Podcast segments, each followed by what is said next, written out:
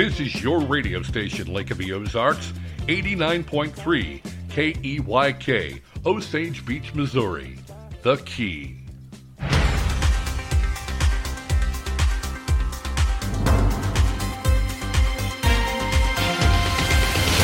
I'm Stacy Johnson, and this is your Lake Expo News Cut for Friday, March 4th.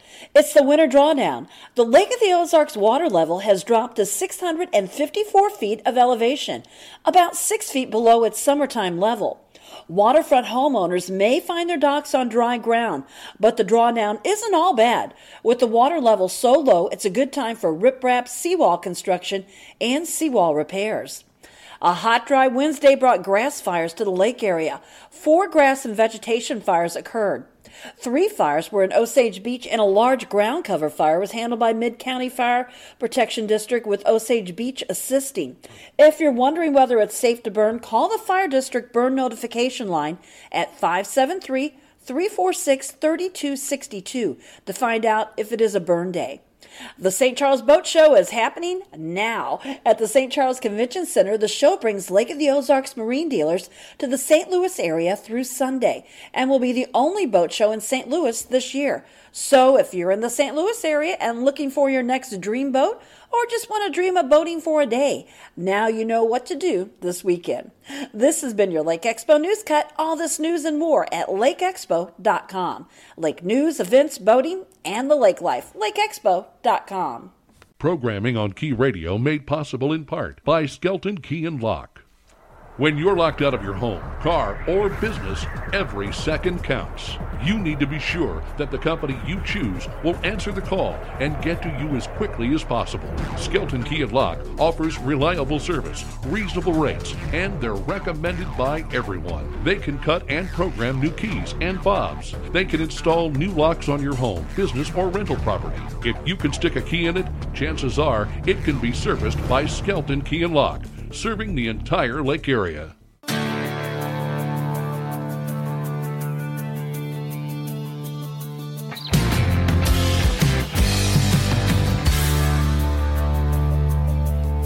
Chris Schneider with your Key Radio Lake TV sports update for this Friday. High school basketball district tournament championship tonight at Osage High School. It will be Versailles and Fair Grove playing for the right to advance into the state playoffs. Versailles got there with a big win over California in the semifinal, 82 to 80. The Tigers 20 and 9 on the season now. California season ended with a 19 and 6 record. Fair Grove beat Osage uh, 66 54 in the semifinal to advance. So again tonight, it's Versailles and Fair Grove for the district final in high school basketball. Macks Creek boys and girls coach Ron Dugan featured on this week's Lake TV High School Basketball Coaches Show. You can see that every day at 10, 2, and 6. Dugan's uh, Lady Pirates team finished with a 23 and 3 record. They had the best record of a local team of any of the teams. College basketball weekend. It is the MSU Bears opening play in the Missouri Valley Conference tournament tonight, quarterfinal round. Number one seed in the tournament is Northern Iowa. MSU, the Bears, number two seed. Drake at three, Loyola four. Loyola Chicago, the reigning champion and favorite. And uh, Bradley has won two of the last three conference tournaments, so they're also a favorite. Missouri State, very good this year, though. The Bears, 22 and 9 as they go into conference tournament play. Major League Baseball should be playing some spring training games right about now and gearing up for a new season. Instead, they're fighting over a new working agreement. Early regular season games have already been canceled. This is baseball's ninth work stoppage. Players have been locked out since December 1st. Hockey play, St. Louis Blues losing earlier in the week against the Rangers. They'll be at the Islanders to play again tomorrow. Mizzou baseball, 6 and 1 to start the season. They go into a weekend series against Tarleton. Mizzou softball, the Lady Tigers, 12 and 4. They've got Bradley on the schedule this weekend, and the NASCAR boys will be at Las Vegas this weekend. Hey, you got to check out KB on TV. It's What's Burning with Kevin KB Burns. 7, 5, and 11 every day. Lake TV bringing you five local lake area shows. And don't forget about Uncle Chris at the top of the hour almost every hour. He's hilarious. Lake TV can be seen on Como Channel 90, free on Roku, and streaming live 24 7 at mylaketv.com. I'm Chris Schneider with your Key Radio Lake TV sports update for this Friday. Programming on Key Radio made possible through a generous donation from Victoria Station. Misty Atkinson talks about the very incredible and popular wall art you'll find at Victoria Station. We've always been known for our wall art. Um, we have a large selection of both metal art and framed art, canvas prints in traditional and in uh, the nautical themes. And so we're a destination for wall art. We're also known for a large variety of lamps. We like cool, unique lamps that'll give give lighting in your living area, not just a utility lampshade there that's producing light, but to add the decorative features to that. Um, we are going to feature a section in the store of American made products. Some of those are locally sourced and some of those from the Midwest. And we're, we're really excited to be able to do that. We're still located at 5465 Osage Beach Parkway, just off the Case Road exit. And the best way to find us online is on Facebook at Victoria Station. We are open daily 9:30 to 5:30.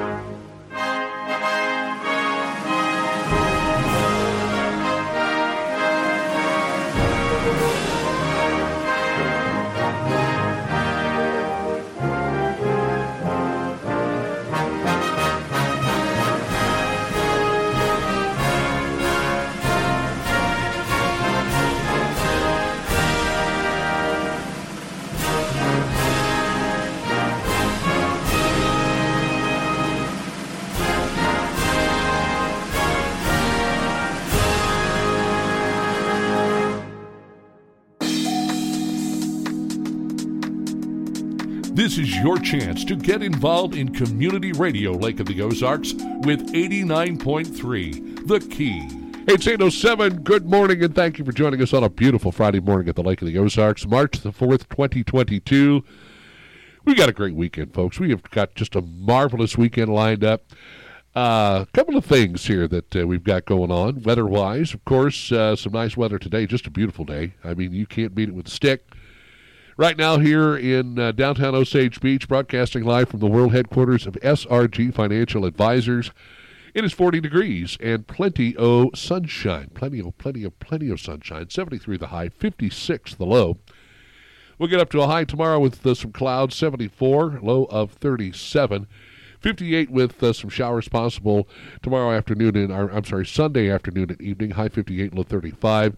Uh, maybe some uh, rain snow mix in the morning on Monday. Otherwise, a high of 40, a low of 26. 50 the high on Tuesday with a low of 29 degrees and plenty of sunshine. 53 on Wednesday, 61 on Thursday.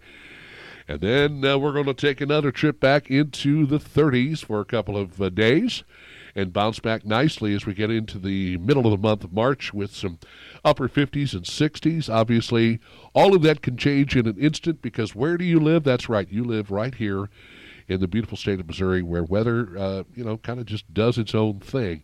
As I said, we are up to uh, 40 degrees, make that 43 degrees now in uh, Osage Beach with a few clouds moving through, but overall, just a spectacular day. I have uh, talked to my wife and I said, uh, you know what we need to do? Because most everything that I have to do today will be completed by hopefully around noon. Uh, I said we need to get out and just take a day trip, just go somewhere, just drive, just point the car in a general direction and uh, and go and and drive as far as you want to drive uh, until you come across something that you would like to uh, stop and see. See some folks you want to visit with, whatever. Lake level at 654.16, river level at 553.67. And the annual winter drawdown continues, folks. It's uh, it's about where they would like it at 654. And so they will probably maintain uh, this level for uh, some time, again, to uh, offset any rain or snow that we have that uh, could fill things up in a hurry.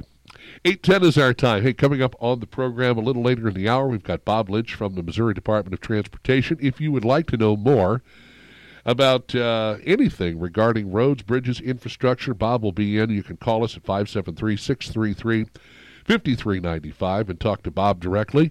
Also, Dave Maupin in the 9 o'clock hour.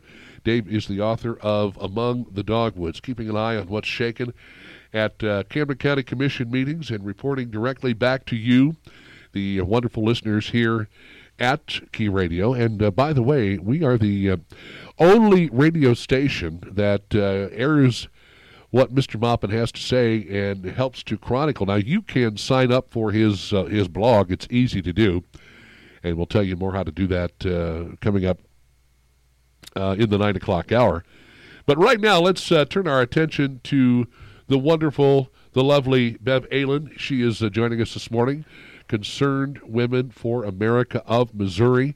And they're always making sure that uh, you're aware of uh, what's going on uh, in our state legislature. They uh, try to get folks together, like minded people, for rallies and uh, to get behind certain issues and to make folks aware of other issues. But uh, it is always a pleasure to have her on this morning, Bev. Great to have you back. Good morning. How in the world are you? Good morning. Well, happy March 4th. It's yes. my favorite day of the year. yeah, March 4th. We don't retreat. so, March 4th. Anyway, no, things are. Very good. Uh, you, said we don't retreat on March the 4th. We no, well, we don't retreat anyway. We always are marching forth. But at least they have a day dedicated to us now today. That's It's- right. It's that day. And, and it, it's an actually it's actually a, a day that we celebrate March 4th. It says get ready to kickstart your dreams and aspirations this March 4th day. And so uh, yeah, a good day to maybe kind of take control of your life once again and, and start moving things forward if you haven't already been doing that. So uh, what uh, let, let, let's talk a little bit about what's been happening up in uh, in Jefferson City in particular something that has uh, had its ups and downs, and that's this uh, congressional redistricting, Bev. This has been uh, quite an interesting uh, point of contention uh, for our state legislature. Well, you know, I don't have a whole lot to report on that because um, they didn't bring it up this past week. We kind of thought they might because they're getting close to spring break and they like to have things done by spring break. And I imagine redistricting was one that they had planned on a long time ago being done. And it's a little, it's sad that um, they haven't come up, that the Senate hasn't come up with a map that is satisfactory to the people of um, Missouri via the um, individual senators that are standing up for the 7-1 map or even the 6-1-1 map. Um, we're at the point where a 6-1-1 map, meaning that that um, second one is a district that is fairly evenly divided between Democrats and Republicans, and so it, it would be ours to win and um, then we could actually have a seven-one-one map if we worked hard enough and had a good candidate to win that that one district. Right. Um, but there's contention, um, and there's there's egos, and there's different ideas and territorials. And it's it's amazing and very sad It's sad, um, how it- territorial individuals are. yeah, it's it's very sad Yeah, yeah. because you wish that they could just sit down and and get it figured out. I mean, that's that's what that's what they uh, that's what they go to Jefferson City for. That's why we send them there, and uh, we expect some results as opposed to uh, the constant stop and go, stop and go, stop and go approach uh, that they've been. Uh, that they've been working on. Let us uh, let us move ahead. Uh, uh, the election bill that we're talking about here, something that we, we want to spend a couple of minutes on here this morning.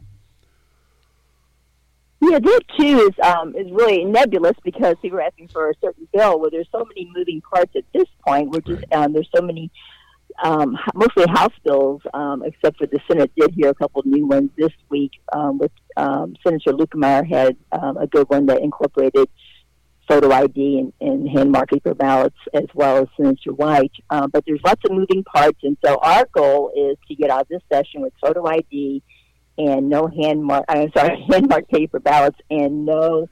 Um, uh, no, um, I'm sorry, ballot boxes. You know, they are taking uh, out the language of the um, of the mail-in ballots, even though the, it expired. They're actually taking the language out of the statute.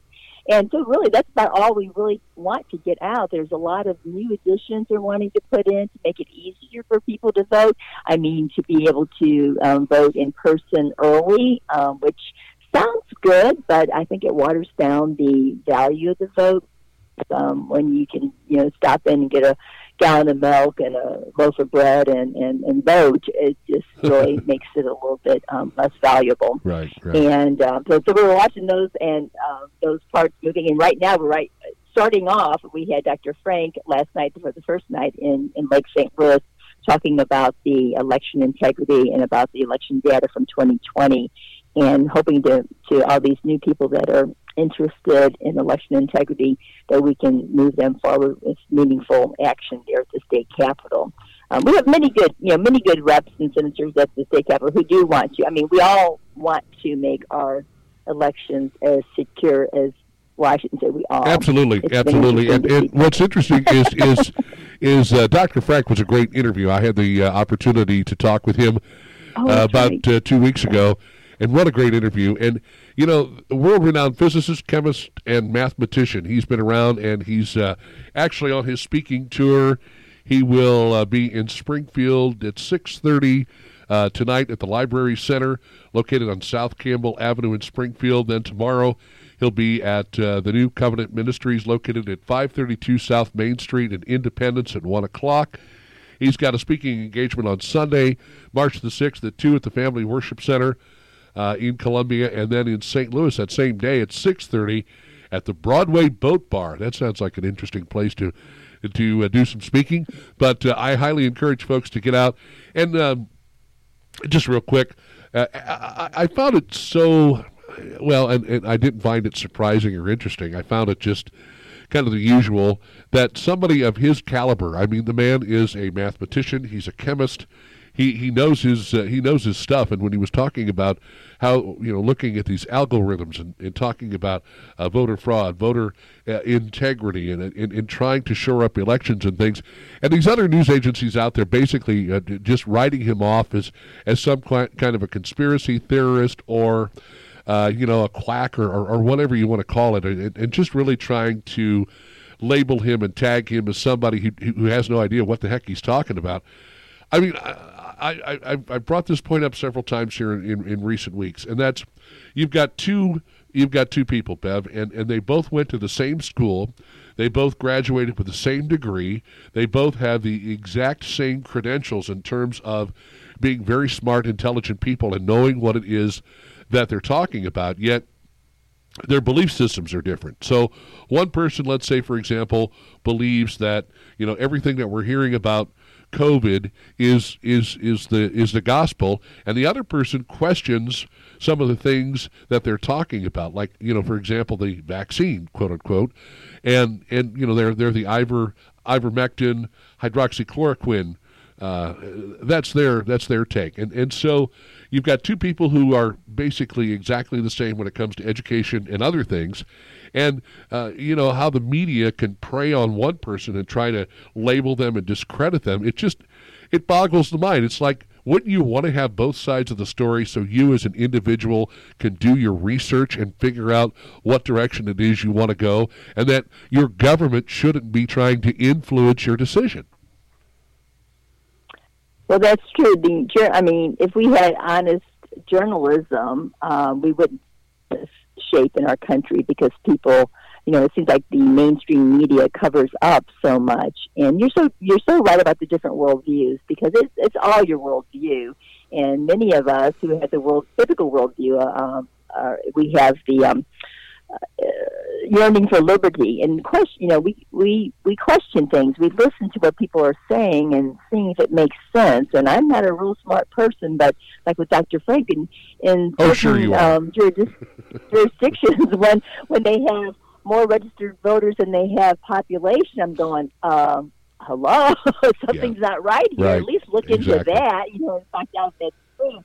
But uh, so just simple simple things like that all the way through my life has have pointed me in a different direction because something didn't make sense. And so when I looked into it myself, I found out what I, you know, think is the truth because of the covering up. But most people just listen and they just um, hear what they're being told and they react and um, they don't look into the um, issue themselves. They right. don't do their own research. Right. They just hear what the media is telling them, and and so we're in a sad sad state in our country because um, because of that. But thankfully, the people are rising up. You know, um, a lot of people have recognized that we're losing many freedoms, and and they're taking action. And it's different this time. I, I believe that. Uh, hopefully, we're in the middle of uh, spiritual renewal as well, because unless we have a spiritual renewal, um, anything that's done in the flesh will be temporary.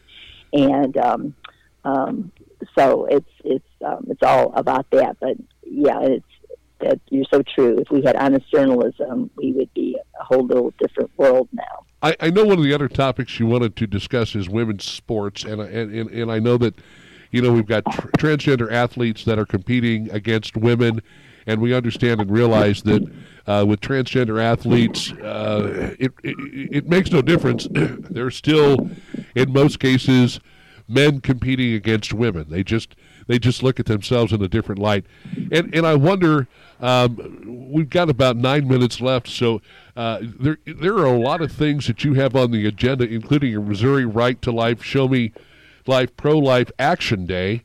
Uh, if we want to talk about some of these things, so we don't uh, put them on the back burner, because I know some of these things are coming up uh, relatively soon.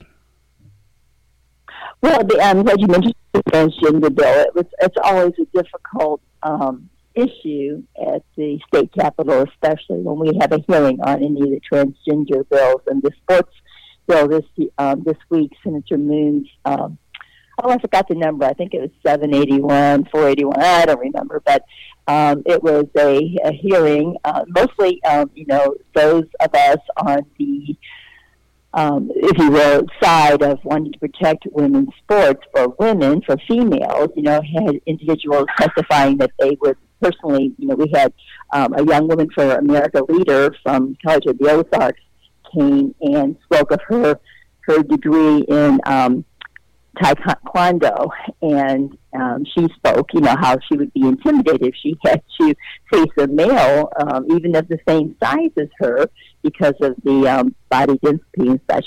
And then we had the other side who take it personally because they feel that saying that keeping women's sports to biological females is a um, an attack on who they are.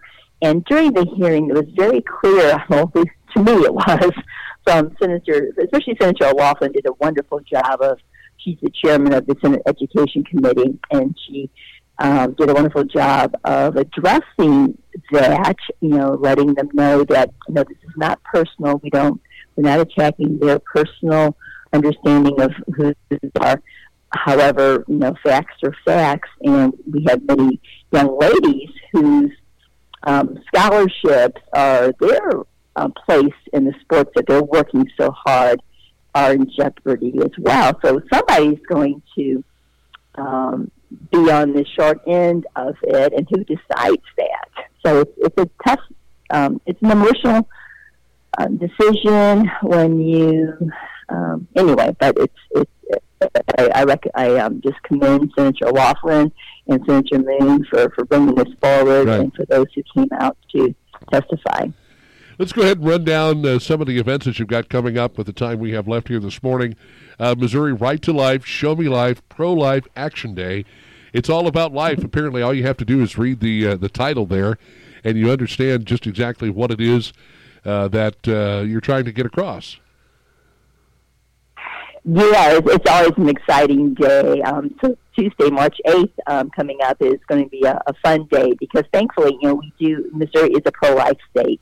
So when, we get together at the state capitol, it's a celebration. Um, we see people across the state who've been working on behalf of unborn life. And really, and when we talk about pro life, we're talking from that very first uh, moment of conception to that last natural breath. Many times we're accused of only caring about the baby, but that is so not true.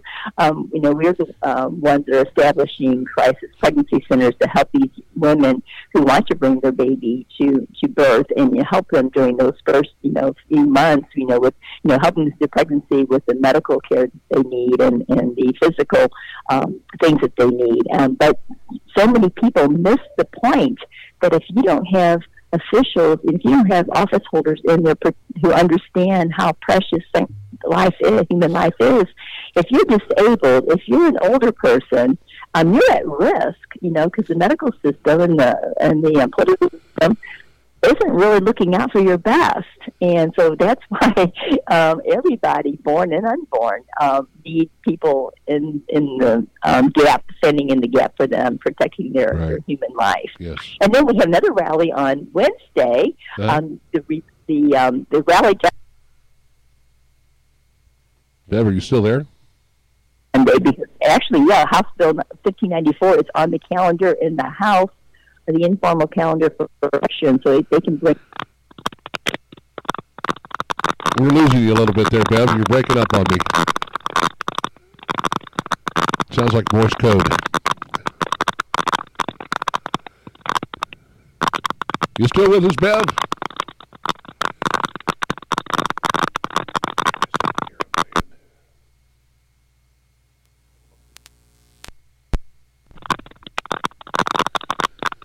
No, it sounds like we've lost her. All right.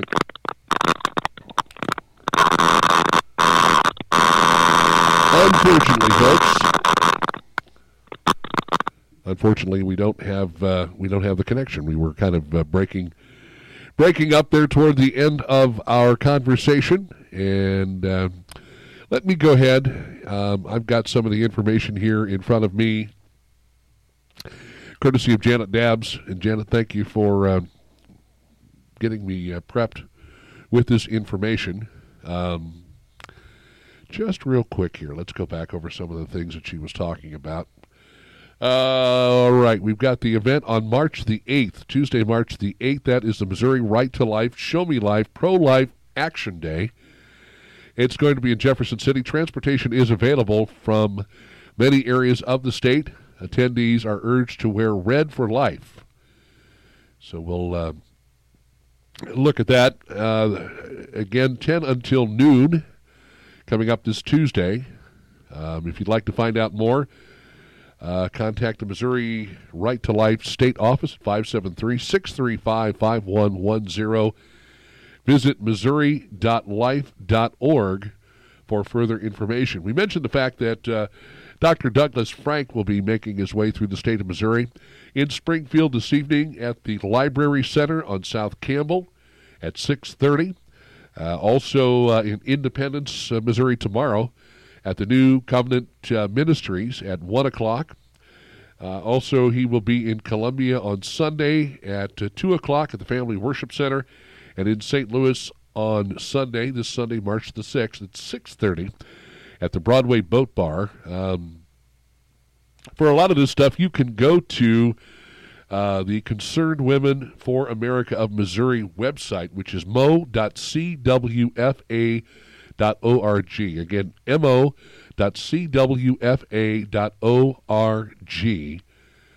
And uh, let's see what else they have on the agenda here. Uh, let's see, uh, the pastor to pastor leading in victory. Uh, leading in today's culture, they'll have a dinner on Friday in Springfield.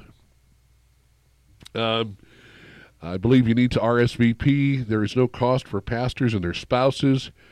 Um, however, I believe there are costs for the uh, individuals that would like to attend.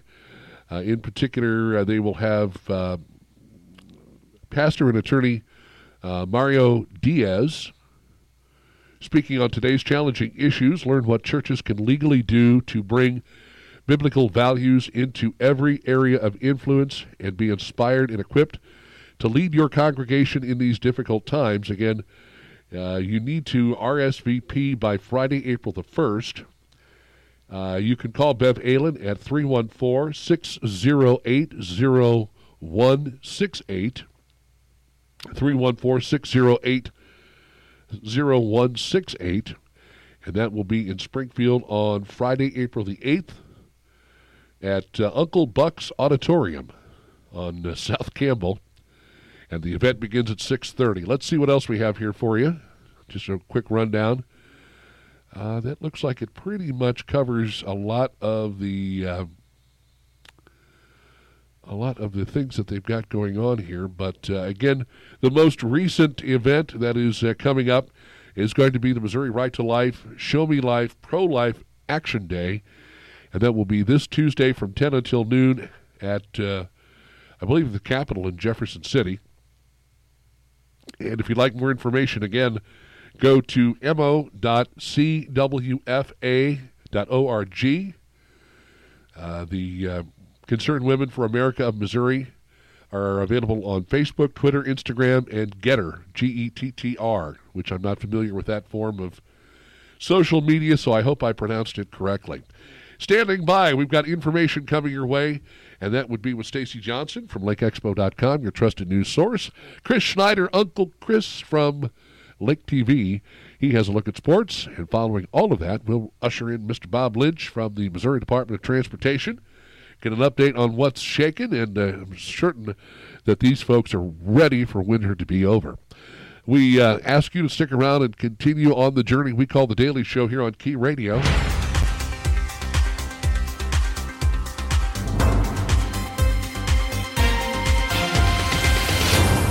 Stacy Johnson, and this is your Lake Expo News Cut for Friday, March 4th.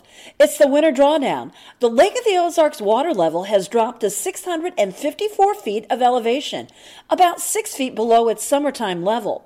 Waterfront homeowners may find their docks on dry ground, but the drawdown isn't all bad. With the water level so low, it's a good time for riprap seawall construction and seawall repairs. A hot, dry Wednesday brought grass fires to the lake area. Four grass and vegetation fires occurred. Three fires were in Osage Beach, and a large ground cover fire was handled by Mid County Fire Protection District with Osage Beach assisting. If you're wondering whether it's safe to burn, call the Fire District Burn Notification Line at 573 346 3262 to find out if it is a burn day. The St. Charles Boat Show is happening now. At the St. Charles Convention Center, the show brings Lake of the Ozarks marine dealers to the St. Louis area through Sunday and will be the only boat show in St. Louis this year. So if you're in the St. Louis area and looking for your next dream boat, or just want to dream of boating for a day, now you know what to do this weekend. This has been your Lake Expo News Cut. All this news and more at lakeexpo.com. Lake news, events, boating, and the lake life. lakeexpo.com. Portions of the programming on Key Radio are made possible through a generous donation from lakeexpo.com. LakeExpo.com is a locally owned daily news website connecting residents, second homeowners, visitors, and the boating community to the Lake of the Ozarks. Lake Expo features real estate and boats for sale, upcoming events at the lake, and their exclusive boating club, X-Tow. Download the free Lake Expo app on the App Store and Google Play. LakeExpo.com, the lake's trusted news source.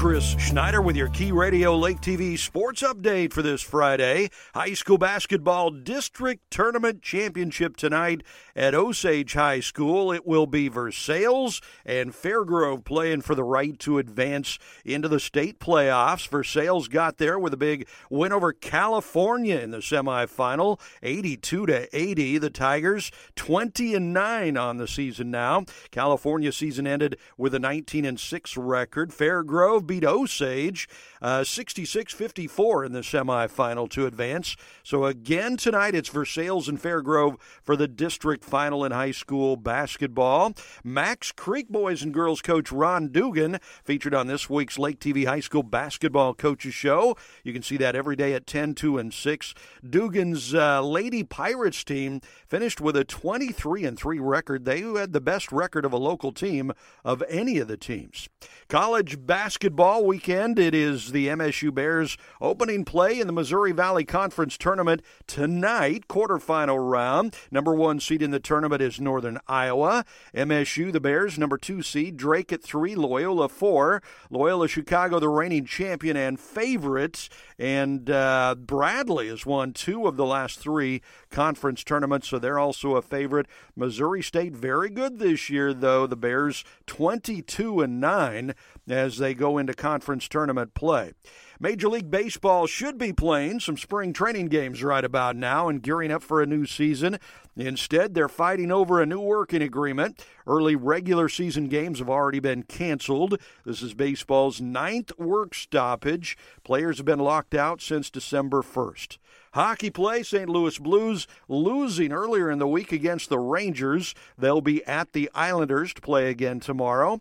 Mizzou baseball, 6 and 1 to start the season. They go into a weekend series against Tarleton. Mizzou softball, the Lady Tigers 12 and 4. They've got Bradley on the schedule this weekend and the NASCAR boys will be at Las Vegas this weekend. Hey, you got to check out KB on TV. It's What's Burning with Kevin KB Burns, 7, 5, and 11 every day. Lake TV bringing you five local lake area shows. And don't forget about Uncle Chris at the top of the hour, almost every hour. He's hilarious. Lake TV can be seen on Como Channel 90, free on Roku, and streaming live 24 7 at mylaketv.com. I'm Chris Schneider with your Key Radio Lake TV sports update for this Friday. Portions of our programming on Key Radio made possible thanks to Lake TV. Lake TV is your hometown local TV station, featuring Cup of Coffee with Will and Chris, What's Burning with KB, live high school sports, real estate, dining, boating, and of course the annual Lake of the Ozarks Shootout. Lake TV on Como Connect, Channel 90, Roku, YouTube, Facebook, and Instagram, and of course online at mylaketv.com. If it's happening at the lake, it's happening on Lake TV.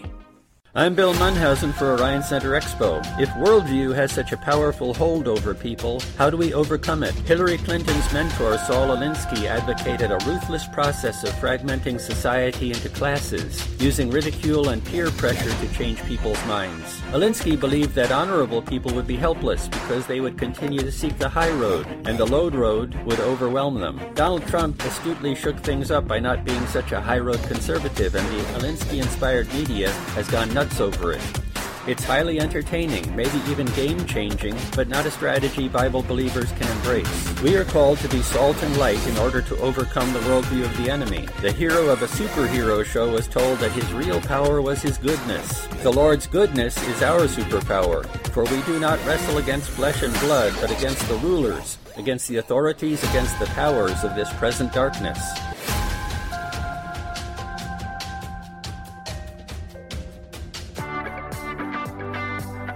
Thought provoking radio that offers you the opportunity to become engaged in the process. 89.3, The Key. And welcome back. We have the uh, Daily Show now in full swing for the Friday edition. Still to come next hour. Our good friend, Mr. Dave Maupin, will be in with me, and uh, we will discuss his blog among the dogwoods and find out uh, what was going on at the uh, most recent Camden County Commission meeting. See if maybe he's got a good police chase story for us as well. Dave used to be a member of the uh, LAPD.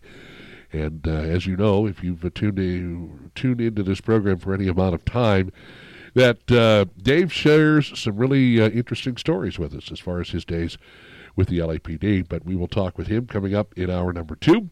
Bob Lynch will join us here momentarily with the Missouri Department of Transportation. And uh, I don't know if anybody out there has a question or comment for Bob this morning, but feel free to give us a call at 573 633 5395. That's 633 5395 or KEYK. And guess what? You can uh, get your uh, pothole situation or your uh, roadwork situation or uh, any other question or comment you may have for Bob. Get it in here this morning, and he will be happy to uh, address the issue and maybe even time permitting, come out there and take a look around. 839, 44 degrees, 73 degrees is the expected high for today. We're going to do very well in the weather department for this fourth day of March. 73 the high, 56 the low. Back up to 74 for the high tomorrow, a low of 37, some clouds. Uh, looks like we could see some rain on Sunday, high of 58, a low of 35. That rain possible uh, later on in the day. Then, as temperatures drop, uh, maybe a rain snow mix on Monday with a high of 40, a low of 26, 50 the expected high on Tuesday with a low of 29 and a partly cloudy sky. Then, uh, of course, Wednesday 54 for the high, partly cloudy 61 on Thursday.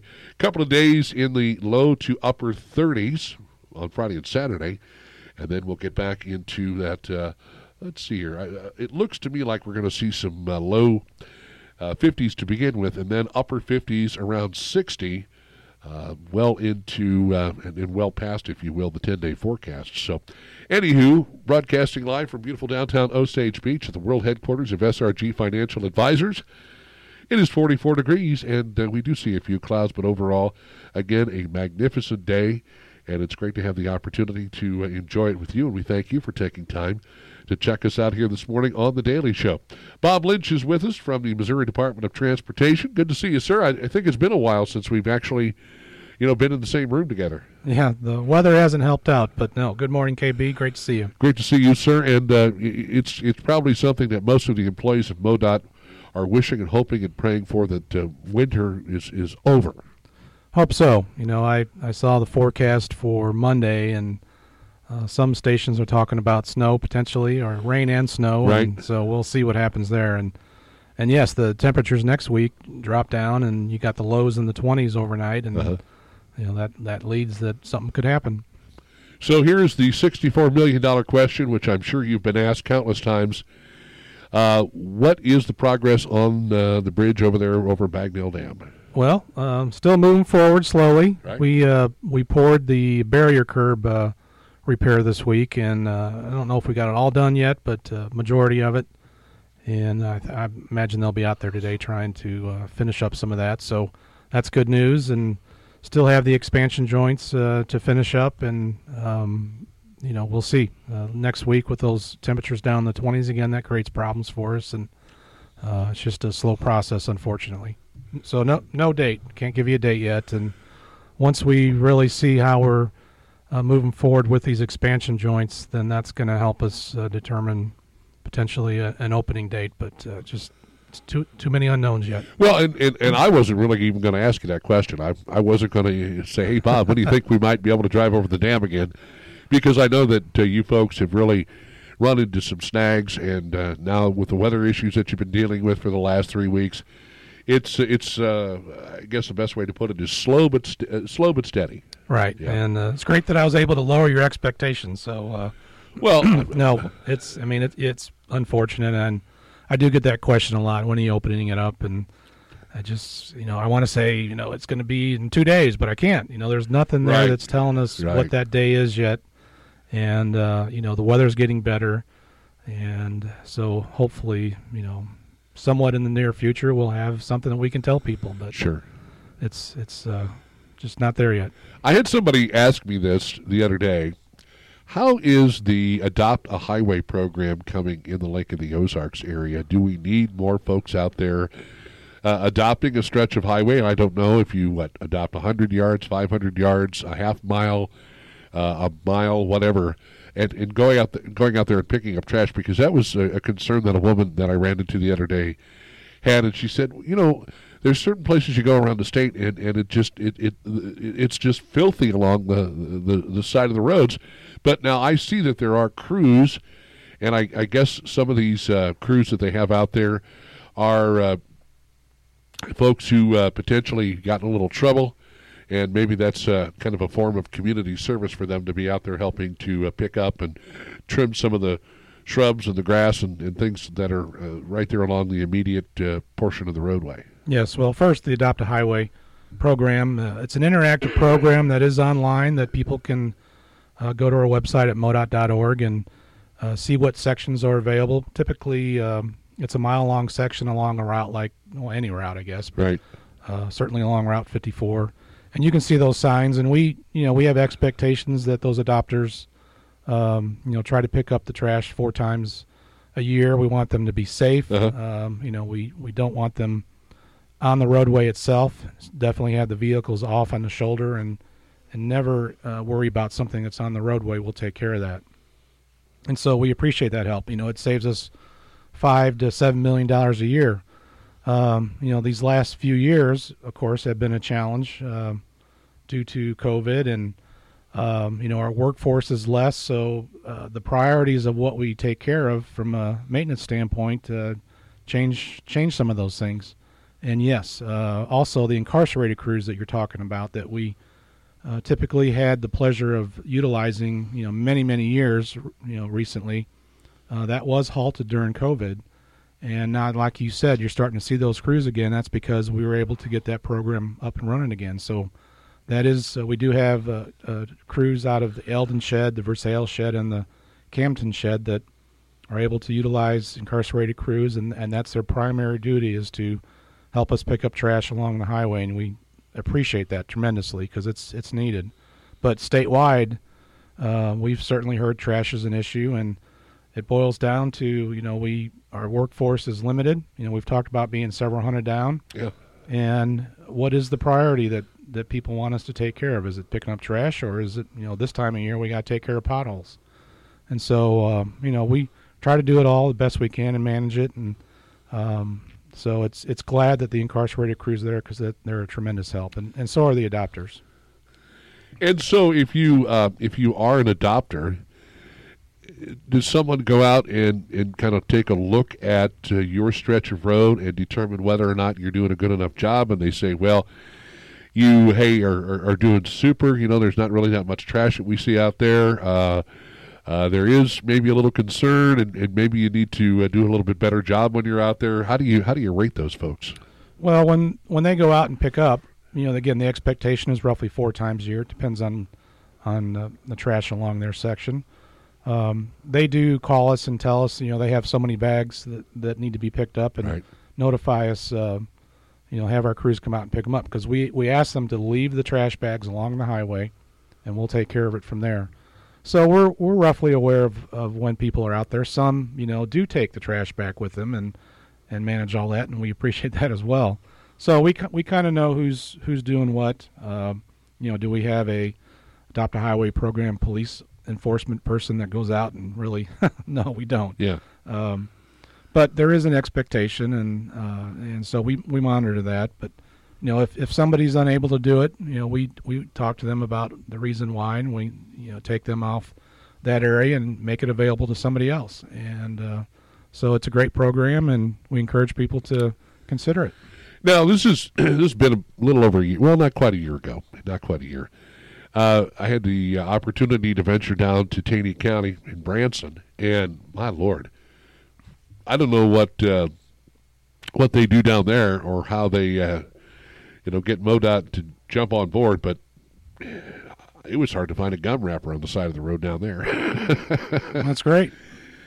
and those folks were doing uh, you know and, and, and I I would say I saw at one point there were some folks and they were MoDOT employees because they had the big trucks and they were dressed in the you know the yellow vest and everything and this was in uh, late afternoon early evening and they were on the side of the road and there was probably three or four of them uh, and there was probably I'd say just a quick head count maybe 10 12 MoDOT employees and uh, man they were just they were picking up trash at a fever pitch. I saw that they had had thrown some of the bags in the back. These were dump trucks, and so they had thrown some of the bags, I guess, in the back to uh, uh, to go dispose of them. But uh, it, are, are there areas that get a little bit more attention for some reason or another, or is it uh, you know we just try to find volunteers wherever we can find them to help us out? In addition to what you mentioned with the incarcerated. Uh, uh, the incarcerated uh, folks that help out, and and or uh, I guess uh, eventually MoDOT employees. Yeah, and, and you know the last two years we did go out as MoDOT employees and and pick up trash periodically. So it is a it is a planned event. Is it something we do weekly and are out there every day? No. Right. And so probably what you saw was uh, the Springfield district decided, okay, this day, you know, we're going to plan to do this work, and that's all we're going to do. Right. And that's what they did, and and that's great. Uh, we did the same thing over the years, and um, um, so, but it's not a major programmed event weekly. Now, when you when you have the the ability to utilize incarcerated crews, Right. that is their primary duty every day that we bring them down to the lake area. And so they're working along 54, and then they move to other routes, and then they have to come back to 54, and because it's a, it's a continuing issue. You know, Right. we all know that. Um, you know, Route Five south of Camden going towards Lebanon, uh, very unfortunate area because you know there's a transfer location with with um, you know trash in that area where it's being uh, dropped off and then delivered to another site, and unfortunately some of that gets along along the highway. And we've talked to um, you know the company there. We've had uh, Laclede County has has formed a group to come out and help us during this time and trying to find solutions there to Yeah. eliminate that. But you know you try to cover the load and everything else, and and stuff still gets gets out, and uh, it's I guess it's all a challenge. It, it's all a matter of how involved people want to get. You know, do they want to just drive down the road and see trash and complain about it, or do they actually want to stop and uh, you know talk to some folks about maybe adopting a portion of the highway? That seems to me like it uh, would work pretty well. If you know, there's there's there's plenty of people that complain about it, but how many people actually roll up their sleeves and do something about it? Well, uh, we understand that. You know, ad- adopt a shoreline successful here with Ameren and the Lake of the Ozarks, and and so is our adopt a highway program. Right. We, you know, thousands of miles are adopted across the state, and again, you know, that saves us, like I said, five to seven million dollars that can be put back on the roadway. we don't want to put uh, words in Bob's mouth, but I know that uh, you know it's it's always easy to pick up the phone and, and you know just complain. Eight fifty is our time. Bob Lynch here from the Missouri Department of Transportation. Your phone calls welcome. 573-633-5395, 633-539 or 5 or KEYK. So uh, again, getting ready for uh, a new season here at the Lake of the Ozarks, but at the same time, you folks are are busy taking care of uh, of business as usual. And I know when we were talking about the weather, uh, looks as though up to the north of us in Iowa and uh, northern Missouri, looks like uh, those folks could be receiving some heavy rain. What is the situation with the roads and uh, the bridges and the issues that were caused uh, a couple of years ago with all the flooding? How is that uh, starting to shape up? Is MoDOT getting a handle on that? Is it something that looks to be doable in terms of you know uh, getting most of that open and, and fixed, and uh, maybe trying to uh, put in some preventative measures so you don't have to uh, constantly go up there and deal with all that mess?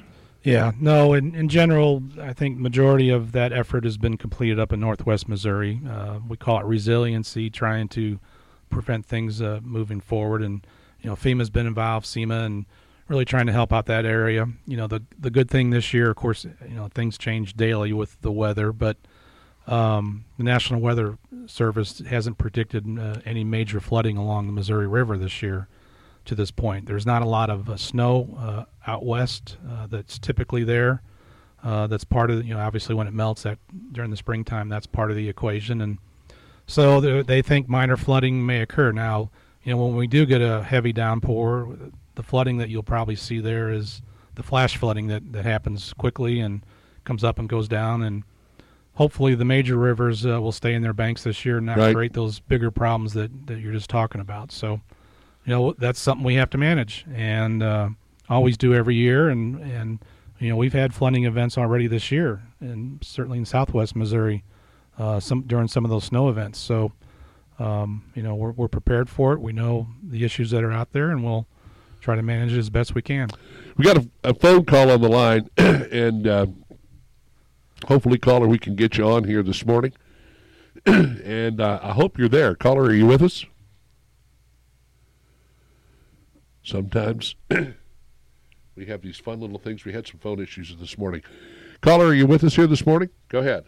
Yes, can you hear me? Yes, we can hear you just fine. Go right ahead, sir. Fine. I just got on, but has there been any conversation about the uh, Highway 54 and 70 interchange that some locals here are uh, asking that uh, some money be spent on that? Well, I mean, yes, we we've uh, put a project together at that location, and we talked about this really at the beginning of the year that we were going to look at uh, scoping for new improvements at that interchange, and then um, you know in the middle of February, February fifteenth, we came out with a preferred alternative uh, that our traffic consultant uh, came up with, and that shows how we can help traffic in that area. And uh, you know, we believe this solution will help the flow of traffic for the next uh, 20, 25 years into the future. And um, so we have been receiving public comment, and uh, that will actually expire right now, March 15th. It's been extended from the end of February through March 15th for people to provide us their comments on the preferred alternative. And, um, you know, we appreciate those comments and we'll uh, see what people have to say. Are there a, is there a projected uh, budget for this at this time? Well, uh, it's it's around uh, seven million dollars is is what we're looking to do for improvements there, and um, you know we believe the based on again utilizing we know the traffic numbers that occur on Friday evenings. You know as people are coming to the lake, for instance, we know what happens there daily uh, throughout the week. Uh, just in general, we know how much truck traffic is in at that location. We know what happens on Sundays when people leave the lake. You know during the season so we have all those numbers, and all those numbers, you know, were given to the traffic consultant to plug into the equation and see what solutions would manage that traffic flow, you know, for uh, the next 20 years. That's typically how we design projects, is looking 20 years into the future. So, you know, again, we think the solution is there that will take care of the needs uh, based on that, and uh, that's what we're proposing. You have a program of prioritizing these projects. I remember from some of the things like the Linn Creek interchange, uh, things like that, where it was based on the number of people getting killed, I think. And I appreciate what you guys did here. But as far as priorities for this uh, 5470 project, uh, where would that sit? Well, it's uh, it's a priority from a regional perspective for us to do. You know, we we're looking at improving uh, the 63 I-70 interchange. Uh, so there's a project there that we're looking to move forward with, and certainly the interchange at 54 and I-70 is also uh, a priority. And the Central District talks to their planning partners across the district of what's what the concerns are out there, and these are priorities that, that have been presented to MoDOT from the planning partners of um, this is where the concerns are at. You know, what's what can you figure out with a solution? So, um, you know, here in the lake area, we get our priorities from the Lake of the Ozarks Council of Local Governments, our planning partner here, and so those are all brought to the table and and determined, uh, you know, their priority status from a district's per- perspective. So it sounds like it's going to be relatively high on the priority list. Well, yes, we're looking to move it into the actual five-year construction program and probably look to do construction work uh, 2025, 2026. That's wonderful. Thank you very much. Caller, we appreciate you checking in this morning. Thank you for uh, taking the time to make us a part of your day. I was actually the caller's ESP, or ESPN as I like to call it, uh, was, was, was coming through there because that's something I was going to ask you about as well. Uh, you have a, a whole mess of projects that you would like to do, you would like to see implemented here.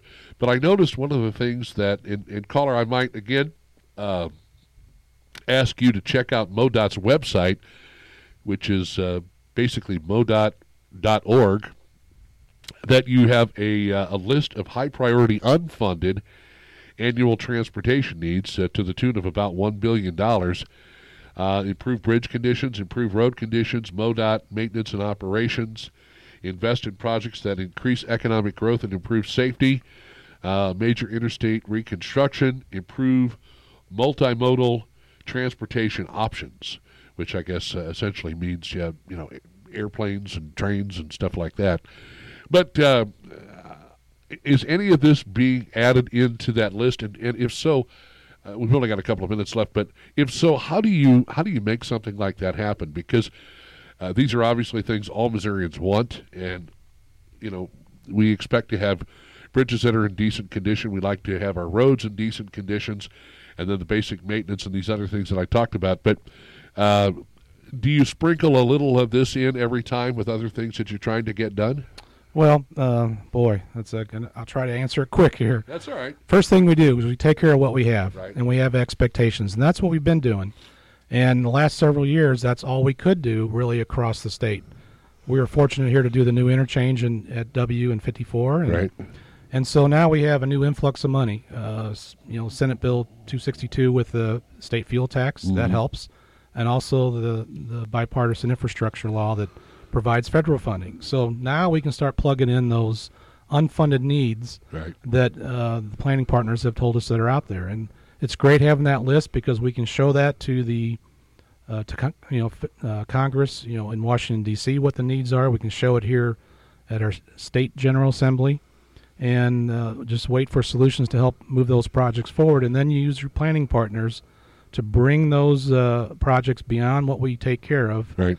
Uh, into the mix based on the funding that's available, and let them help us decide what are those priorities. So, you know, the the really the first one out of the out of the out of the uh, can't think of that word now. Out of the box. There you go. um, was the I seventy sixty three interchange? Right. And we've all driven through there, and it's it's needs to be addressed. And uh, but then there's money that can help us beyond that um, to do the, like the I seventy Kingdom City interchange. You know, we're doing Rocheport already is under construction, right. so we're able to move forward with some of these unfunded needs. And each year, as we update our five year program new list of projects will be coming in based on you know when we think we can get them ready and get them out there. They see the they say the squeaky wheel gets the grease, but who's got the squeakiest wheel? That's I guess uh, the dilemma that uh, MoDOT is left to deal with. Uh, is it in a major city like St. Louis or Kansas City or Columbia, Springfield, something like that? Is it uh, a place where uh, we see a lot of money coming into the state through tourism, like the Lake of the Ozarks, like Branson, like some of these other tourist communities? those are the things that you have to deal with. And you mentioned the various partners that you have helping you with these projects. Gosh, I'd hate to be the person whose job it is to, to try and figure all this out. But there's probably more than one person that does that job. 901 is our time. Bob Lynch, our guest from the Missouri Department of Transportation. Bob, we appreciate your time as always, sir, and we'll look forward to seeing you back here next Friday. Very good. Thank you, KP. All righty. Dave Maupin joining us following local news here at the top of the hour with Stacy Johnson from LakeExpo.com, your trusted news source. And yes, Uncle Chris, Chris Schneider with the check of sports on Lake uh, from Lake TV on Key Radio with The Daily Show. This is your radio station, Lake of the Ozarks, 89.3 KEYK, Osage Beach, Missouri. The Key.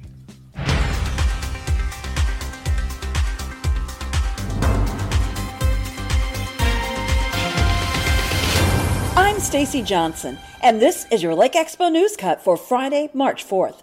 It's the winter drawdown. The Lake of the Ozarks water level has dropped to 654 feet of elevation, about 6 feet below its summertime level.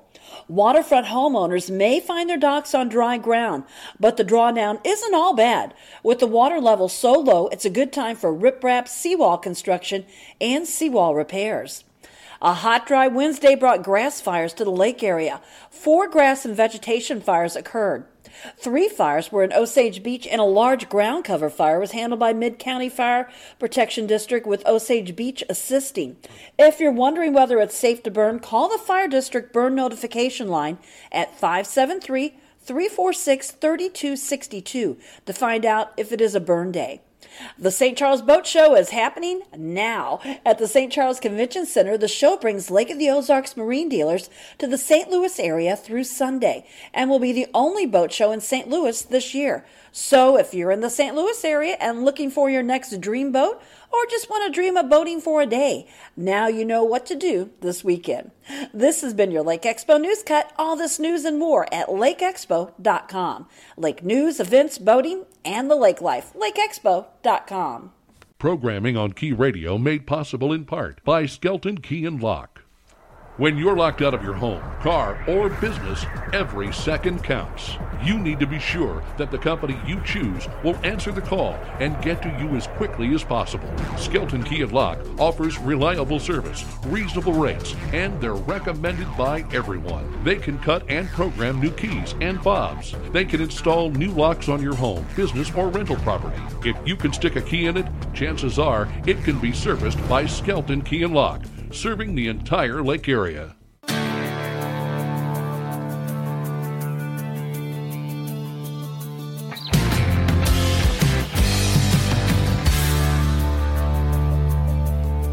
Chris Schneider with your Key Radio Lake TV sports update for this Friday. High school basketball district tournament championship tonight at Osage High School. It will be Versailles and Fair Grove playing for the right to advance into the state playoffs. Versailles got there with a big win over California in the semifinal, 82 to 80. The Tigers 20 and 9 on the season now. California season ended with a 19 and 6 record. Fair Grove beat Osage uh, 66 uh, 54 in the semifinal to advance. So again tonight it's Versailles and Fair Grove for the district final in high school basketball.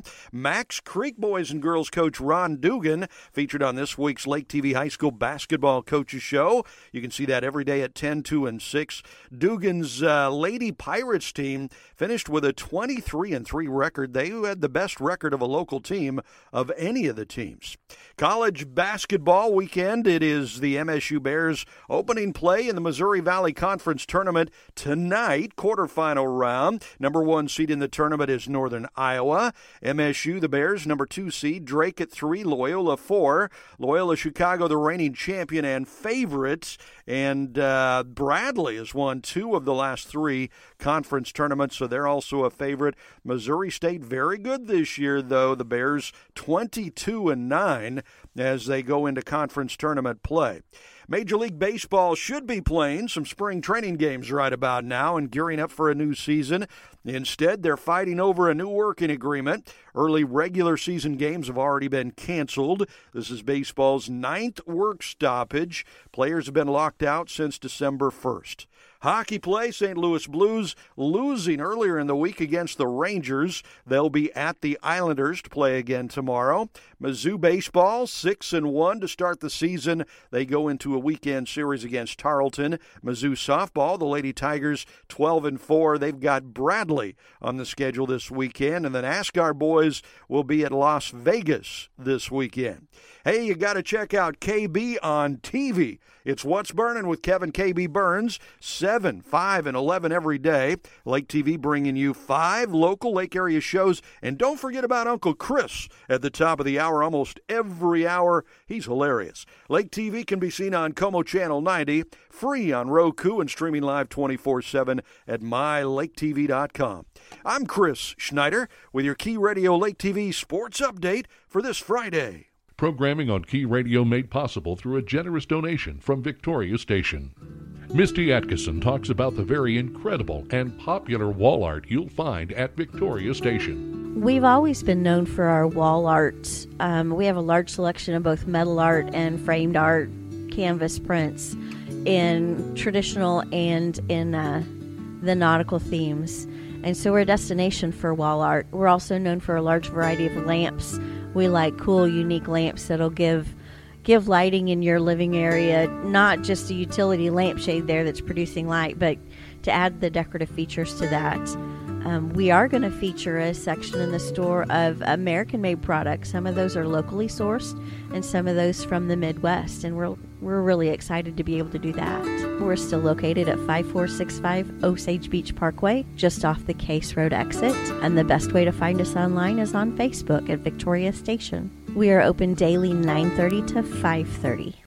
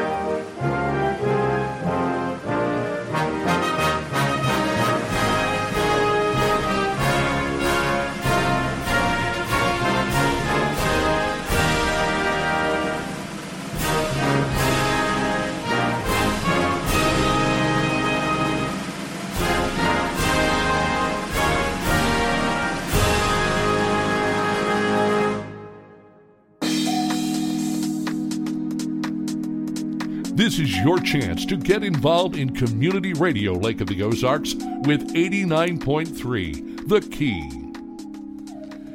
Hey, welcome in. 909 is our time. It is a beautiful day at the Lake of the Ozarks, even if you're an allergy sufferer like myself. Finding some new and exciting ways to uh, do away with allergies. We're sitting here with Dave Maupin discussing some possible solutions to uh, uh, to trying to get rid of this stuff. Anyway, 49 degrees is where we are, 73 the high, 56 the low. Beautiful, beautiful day. Uh, maybe a, a, chance. Now, I was noticing here earlier uh, that there is maybe a slight chance of uh, some activity tomorrow. Uh, just kind of hit or miss is, is basically what we're looking at. Uh, clouds and 74 tomorrow with a low of 37. Then we are expecting rain on Sunday, mainly in the afternoon, evening, 58 the high, 35 the low. Uh, rain snow mix possible on Monday, high 40, low 26. 50 the high on Tuesday, 53 on Wednesday, 61 on Thursday. And then we drop into the low 30s on Friday with a high of only 31 degrees expected a week from today. Oh man, 49 degrees. Yeah, it's it's the weather roller coaster, man. If you don't like it, just uh, uh, wait. We'll uh, we'll take a few laps around the track, and things will definitely be different after that. 49 with uh, maybe a few clouds, but overall a mostly clear sky. Enjoying this beautiful weather here in downtown Osage Beach as we broadcast live from the world headquarters of SRG Financial Advisors. Always a lot of fun. We're uh, able to enjoy uh, what is going on here at the beautiful Lake of the Ozarks. And uh, again, our thanks to Bev Ehlen. She was on to begin the 8 o'clock hour. Bob Lynch from MoDOT as well and we'll be uh, conversing here just uh, in mere seconds with Dave Maupin, the author of Among the Dogwoods. What's happening at uh, Dam? Well, the current lake level at 654.14. River level steady from last hour at 553.67. So there you go, all the information you need to get the hour started. And now, here he is, direct from his uh, home somewhere in Lake Ozark, Missouri. The one, the only as I've dubbed him, Diamond Dave Maupin, and Among the Dogwoods. Uh, how you doing? I'm good. You know, when when we moved out here, I assured my wife that the winters were going to be mild. this is not. I'm not looking very good right now. You got some splaining to do. Yeah. Uh, yes, you do. But uh, you're kind of dadding it up uh, big time this uh, this weekend. Yeah, my wife's back in California taking care of her mom. Her mom's going to be getting a, I think, a knee replacement surgery, right. some kind of surgery. Yeah. So, so now I'm doing the driving around and uh, you know, I guarantee after this week and a half, these girls are really going to appreciate their mom a lot more than they. I've got to do the the ballet buns aren't, aren't as, the hair buns aren't as good as they're probably supposed to be. I see. Uh, they're going to be late for some appointments. Wow. Yeah, I'm just trying to make mom look good. Mr. Mom, Dave Maupin, 220, 221, whatever it takes. Yeah, exactly. Remember that movie? Yeah. Michael Keaton. Yeah, exactly. And uh, the electric the electrician comes in and he asks him, uh, "Was it 220?" He says, uh, "220, 221, whatever it takes." That's right. So, um, good golly, Miss Molly, this is the first time that we've uh, been in the same room. I, I, I, said this to Bob Lynch. This is the first time we've been in the same room in, uh, in probably about, what, three, four weeks. But yeah. uh, good to see you. You're looking good. Thank you. And uh, I guess we need to delve into uh, what these folks are listening for, and that's uh, uh, what's happened at uh, the most recent Camden County Commission meetings. Yeah, I mean, also I've been watching this stuff on TV with all this stuff going on in the Ukraine. Yeah, I mean, it's really scary the danger that those people in. None of them are wearing masks. I mean, do they know what kind of risks they're taking not wearing COVID masks? I mean, the Russians are bad, but geez, you know, obviously, I guess Ukraine isn't doing COVID either, so it's kind of like Missouri. Right. Once you guys are getting shot at by Russians, nobody cares about COVID anymore. The uh, the other thing I thought was funny is I don't know if you've seen any of these things with Putin where he's at the table with all his advisors and he's at one end of like a thirty foot table and they're like like a football field down. They've got these like forty yard long tables where they're all clustered at the end. Yeah, it's the weirdest thing I've ever seen. Well, it's essentially how things run in politics as far as Russia is concerned. And you mentioned what's going on between Russia and Ukraine. How about them taking a shot at a nuclear power plant? Yeah, I know. That was crazy. Yep. Well, you know, I mean, that's how we all got here. This is the we can probably look back and figure out all the mistakes that were made on the path towards this mess. So, absolutely. So yeah, so uh, there were a couple commission meetings uh, this past week. Uh, I also took the opportunity to go to Lake Expo. They have a they had an expo over at the Regalia Hotel. So, I was there. Right. So there were going to be a bunch of political uh, people were running for political office that were going to have booths there. So I figured I'd go by and check it out and see if I could meet some of them. I uh, I first went by Greg Hasty's uh, desk, and he was sitting there at his booth, and nobody was around. So I just went up and said hi and, and, and shook his hand. And then I asked him, I said, "Hey, Greg, can I just take a photo real quick?" And he goes. I said, Do I have your permission to take a photo? He goes, No, you don't have my permission to take a photo. He goes, You'll probably just put it up on Facebook and sling stuff at it. I was like, Well, you know, Greg, you you are a, political figure, a public figure, and you're you're in a public forum. I said, Yeah. I I said, I think I can just take your photo if I want. I said, I'm just trying to ask. He's like, Fine, do whatever you want. You're just gonna do it anyway. So I felt kind of bad. Like, so I was, I'm not trying to like take someone's photo without permission. So I was like, okay, forget it then. I won't even take it. But then like he took his own photo and put it up on Facebook. So I, was, I don't see what the point of getting in the whole argument about it was. But Oh, it's just the pressure. I don't think I think it's just the pressure because I, I've said this, and and I will say it here as I've said it before, and I didn't mean any disrespect by it, and I hope it wasn't taken that way, but Mr. Hasty would do himself a favor to stay off of social media, period, Yeah. because. Uh, he goes on and he has a certain message in mind that he is trying to, uh, you know, get out to the general public because, of course, the election will be in August, and he would like to retain his seat as presiding commissioner. I get it, I understand it, but every time he gets on social media, and and, and I feel bad for him in the sheer sense that, you know, he gets bashed uh, for all for the four or five people that agree with what it is he's trying to do. It's the 30 or 40 that are bashing him for what he's trying to do. You know, he, he's trying to make a point of what he's done for Camden County. I get that. I understand it. But Greg, or anybody who knows Greg, tell him to please just stay off of social media, and it it, it will allow people to maybe you know just chill and allow the dust to settle. So when the election is really at a fever pitch, uh, you're not stirring the pot. yeah, I mean, we haven't even gotten to like debates or candidate forums, and it's already kind of working itself up into a frenzy. Yep. But I mean, we talked about this last show. One of the problems he has is he'll, in this day and age of, of technology and being able to record everything, it's hard for a politician Right. to later on try to say, oh, this is what I did, because people can just go back and pull up everything that actually happened and, and correct the person, you know? So it's like back in the old days, you could probably uh, stretch the truth a bit about what, what you voted for, what you didn't vote for. Right. Now it's just not possible. So I uh, also went by Heather Miller's booth. She's running for judge, and she wasn't there, but I talked to her husband because I was curious about. She's doing these, uh, like I think it's called like chats with the judge or something, where you can sit down with her and just talk to her about maybe the legal system or how it works. She's doing uh, every third Friday at RJ's, and she's doing every fourth Friday at um, what's in Osage Beach. What's the the restaurant there? They do the crab legs, all you can eat crab legs, and uh, she's got one in Osage Beach. She's doing. I can't remember the name of it right, Right. now, but uh, Bonnie Cafe. That's Okay. it. She's doing Bonnie Cafe every fourth Friday. I'm getting older, folks, so it's like this, I'm, I'm, I'm a writer. I'm not I'm not here for my memory. but yeah, so uh, so it sounded like an interesting idea. I mean, I, I basically just wanted to let him know I was going to be going to the ones at Bonnie because, you know, I didn't want her to think it was weird if I'm just sitting there staring at her because I, I'm really there not to ask her questions as much, but just interested in kind of writing about how it goes and and so like if nobody shows up, I don't want it to be just me and her. And then she's like, "There's this weird guy over here," so I just wanted to let him know that I was going to be uh, trying to attend them. So it should be interesting because I'll actually be able to go to those and then come right here for the show afterwards. So because it's on Fridays, so that should work out. We should get some live reporting on that. There was a uh, commission meeting on March 1st. Oh, I also met uh, Ryan Bridges. I saw Yes. Ryan Bridges, and I know Ryan. Uh, they're actually running against each other, so Ryan was there uh, also with a booth. And I think Lydia Porter had one, but I, I didn't see her there. And uh, that, that was pretty much it. It was pretty pretty decent event. Looked like there were a lot of vendors there, and it was kind of cool. Again, one of the nice things about local politics is it's great that you can just basically walk up and talk to your commissioner or Sure. somebody who's running or a judge. Or so I think that's interesting. So people, I think if they want to learn more about Heather Miller, they should take advantage of that chance to do that that chat with the judge thing that she's offering. So uh, yeah, so there's a March first commission meeting. There was a couple, of course, James Gohagen's dentist was there. He now goes to all of them.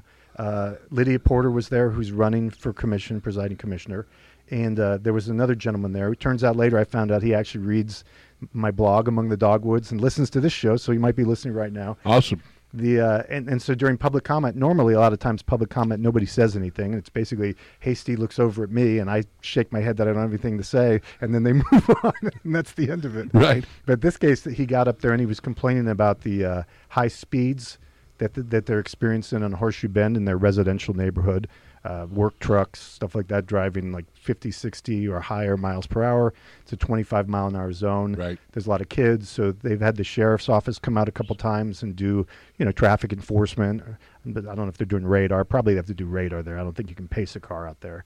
And um, so, but the problem with it is, you know, I mean, radar enforcement is effective because people are like, hey, watch out on this road because the deputies are always doing radar. I mean, after a while, locals know the, the spots where the deputies might sit and they tend to slow down. So that's the impact it has.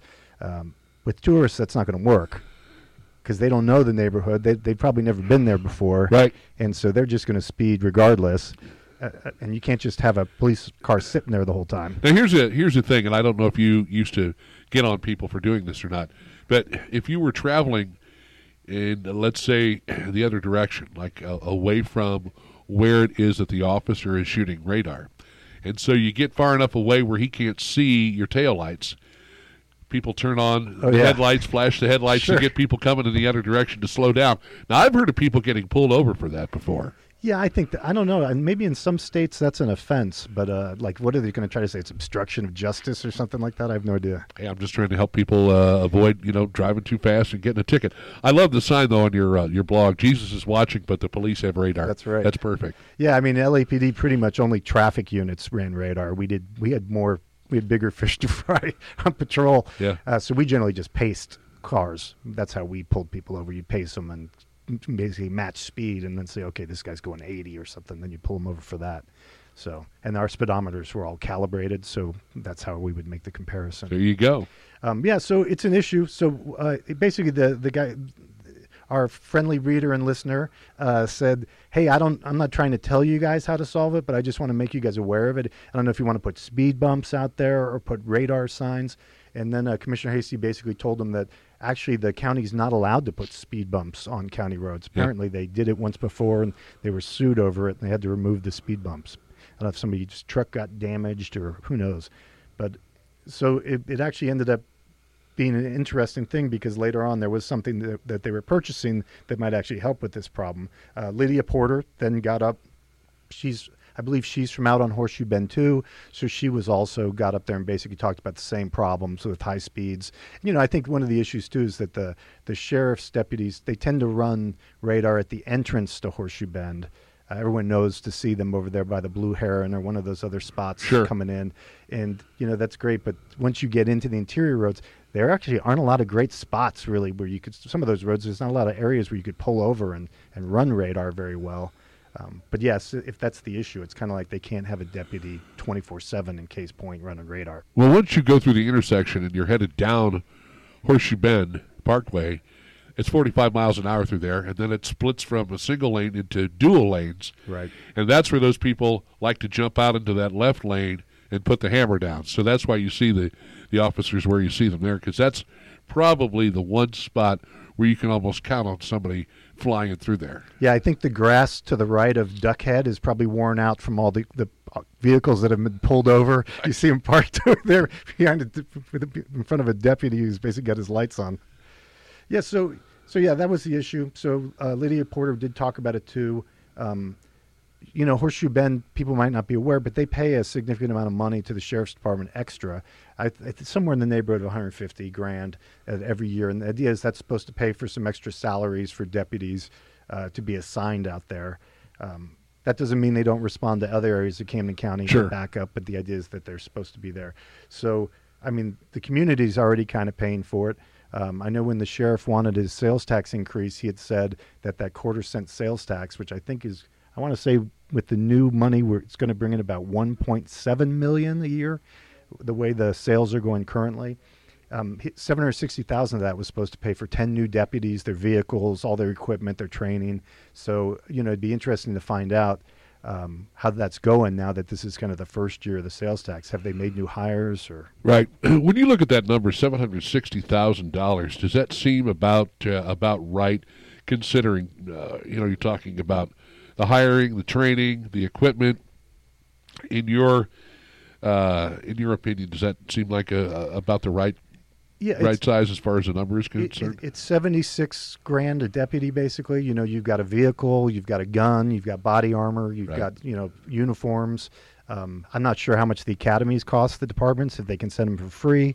Um, and you figure, I think deputies, maybe starting deputy now with the pay raises, is probably making around 40 grand, I Yeah. think. I think they can make up to 20, 22, 23 an, an hour now from where they were at about 14. Um, but yeah, so that that'll be interesting here. You know, usually you'll see pictures like the, on the, the Facebook site where, hey, we got these guys who graduated from the academy, and they Right, show the right. sheriff with them. I don't see a lot of that, so uh, maybe they just haven't really publicized it. I know they've lost some senior personnel recently, so hopefully they're not going the wrong direction as far as the you know their manning. So. Um, yeah, so that that's basically maybe I, I need to send somebody an email over there and find out how that's going, or Right. or if I talked, I can probably talk to the sheriff at a commission meeting. He's usually pretty approachable. So, um, yeah, so that's it. That so that's the uh, that that that was that first public comment issue.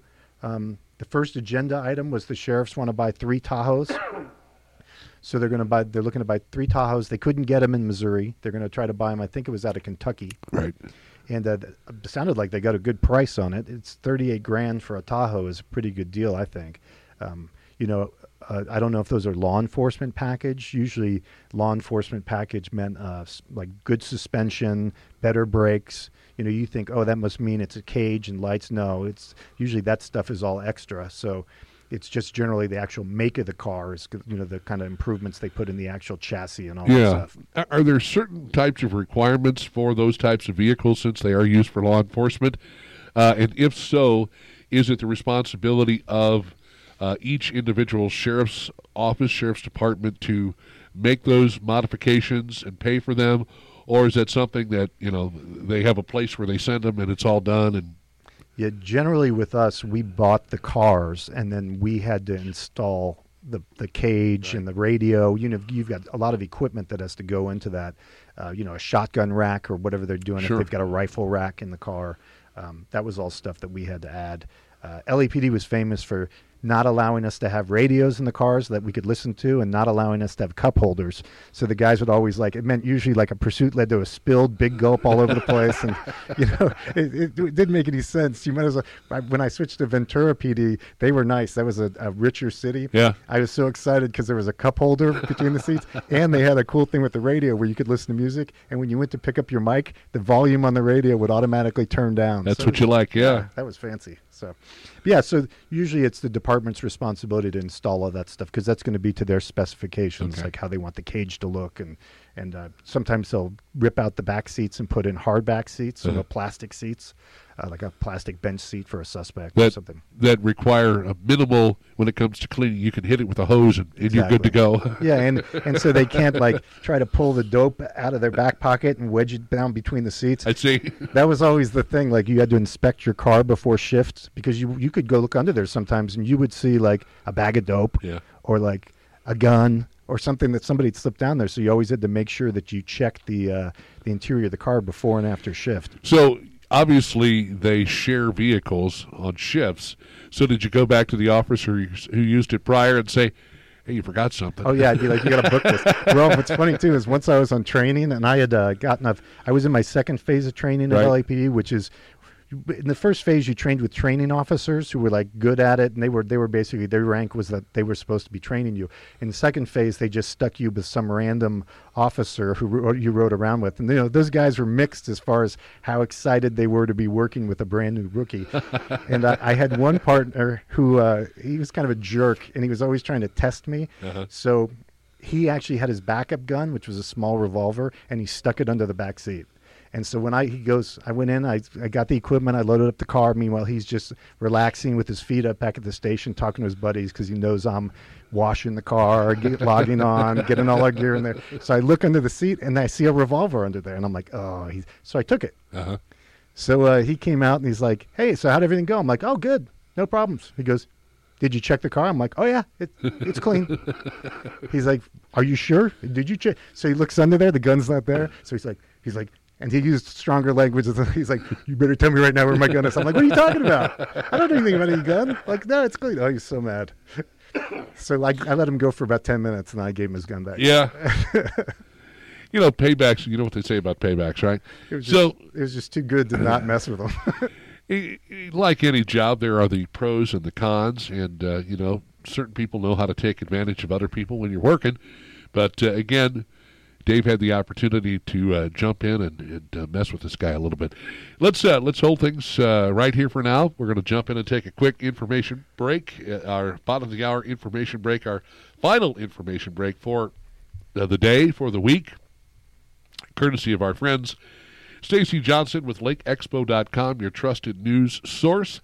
And yes, Chris Schneider, Uncle Chris from Lake TV with a check of sports. Back with more with Dave Maupin among the Dogwoods, talking about Camden County Commission meetings. We'll get to as much stuff as we can pack in following our information break. And you're invited to join the conversation as well. 573 633 5395.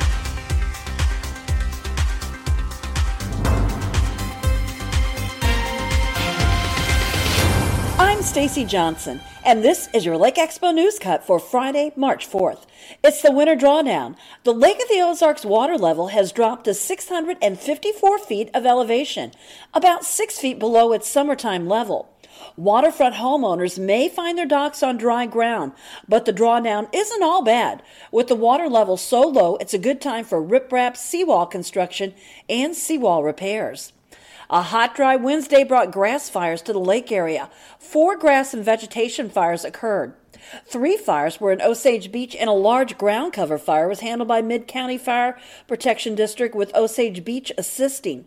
If you're wondering whether it's safe to burn, call the Fire District Burn Notification Line at 573 346 3262 to find out if it is a burn day. The St. Charles Boat Show is happening now. At the St. Charles Convention Center, the show brings Lake of the Ozarks marine dealers to the St. Louis area through Sunday and will be the only boat show in St. Louis this year. So if you're in the St. Louis area and looking for your next dream boat, or just want to dream of boating for a day, now you know what to do this weekend. This has been your Lake Expo News Cut. All this news and more at lakeexpo.com. Lake news, events, boating, and the lake life. lakeexpo.com. Portions of the programming on Key Radio are made possible through a generous donation from lakeexpo.com. LakeExpo.com is a locally owned daily news website connecting residents, second homeowners, visitors, and the boating community to the Lake of the Ozarks. Lake Expo features real estate and boats for sale, upcoming events at the lake, and their exclusive boating club, X-Tow. Download the free Lake Expo app on the App Store and Google Play. LakeExpo.com, the lake's trusted news source.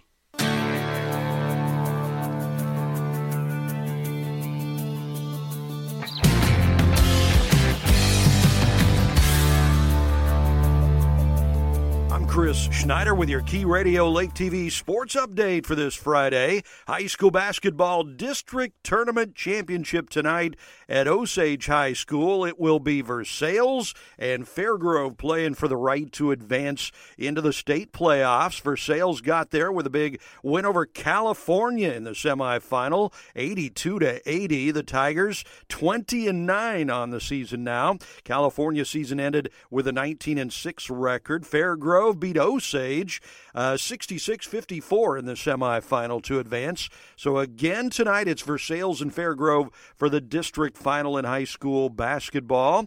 Macks Creek boys and girls coach Ron Dugan featured on this week's Lake TV High School Basketball Coaches Show. You can see that every day at 10, 2, and 6. Dugan's uh, Lady Pirates team finished with a 23 and 3 record. They had the best record of a local team of any of the teams. College basketball baseball weekend. It is the MSU Bears opening play in the Missouri Valley Conference Tournament tonight, quarterfinal round. Number one seed in the tournament is Northern Iowa. MSU, the Bears, number two seed. Drake at three, Loyola four. Loyola Chicago, the reigning champion and favorites. And uh, Bradley has won two of the last three conference tournaments, so they're also a favorite. Missouri State very good this year, though. The Bears 22 and 9 as they go into conference tournament play. Major League Baseball should be playing some spring training games right about now and gearing up for a new season. Instead, they're fighting over a new working agreement. Early regular season games have already been canceled. This is baseball's ninth work stoppage. Players have been locked out since December 1st. Hockey play, St. Louis Blues losing earlier in the week against the Rangers. They'll be at the Islanders to play again tomorrow. Mizzou baseball, 6 and 1 to start the season. They go into a weekend series against Tarleton. Mizzou softball, the Lady Tigers 12 and 4. They've got Bradley on the schedule this weekend and the NASCAR boys will be at Las Vegas this weekend. Hey, you got to check out KB on TV. It's What's Burning with Kevin KB Burns, 7, 5, and 11 every day. Lake TV bringing you five local lake area shows. And don't forget about Uncle Chris at the top of the hour, almost every hour. He's hilarious. Lake TV can be seen on Co-Mo Channel 90, free on Roku, and streaming live 24 7 at mylaketv.com. I'm Chris Schneider with your Key Radio Lake TV sports update for this Friday. Portions of our programming on Key Radio made possible thanks to Lake TV. Lake TV is your hometown local TV station, featuring Cup of Coffee with Will and Chris, What's Burning with KB, live high school sports, real estate, dining, boating, and of course the annual Lake of the Ozarks Shootout. Lake TV on Co-Mo Connect, Channel 90, Roku, YouTube, Facebook, and Instagram, and of course online at mylaketv.com. If it's happening at the lake, it's happening on Lake TV. I'm Bill Munhausen for Orion Center Expo. If worldview has such a powerful hold over people, how do we overcome it? Hillary Clinton's mentor, Saul Alinsky, advocated a ruthless process of fragmenting society into classes, using ridicule and peer pressure to change people's minds. Alinsky believed that honorable people would be helpless because they would continue to seek the high road, and the low road would overwhelm them. Donald Trump astutely shook things up by not being such a high road conservative, and the Alinsky inspired media has gone nuts nuts over it. It's highly entertaining, maybe even game changing, but not a strategy Bible believers can embrace. We are called to be salt and light in order to overcome the worldview of the enemy. The hero of a superhero show was told that his real power was his goodness. The Lord's goodness is our superpower, for we do not wrestle against flesh and blood, but against the rulers, against the authorities, against the powers of this present darkness.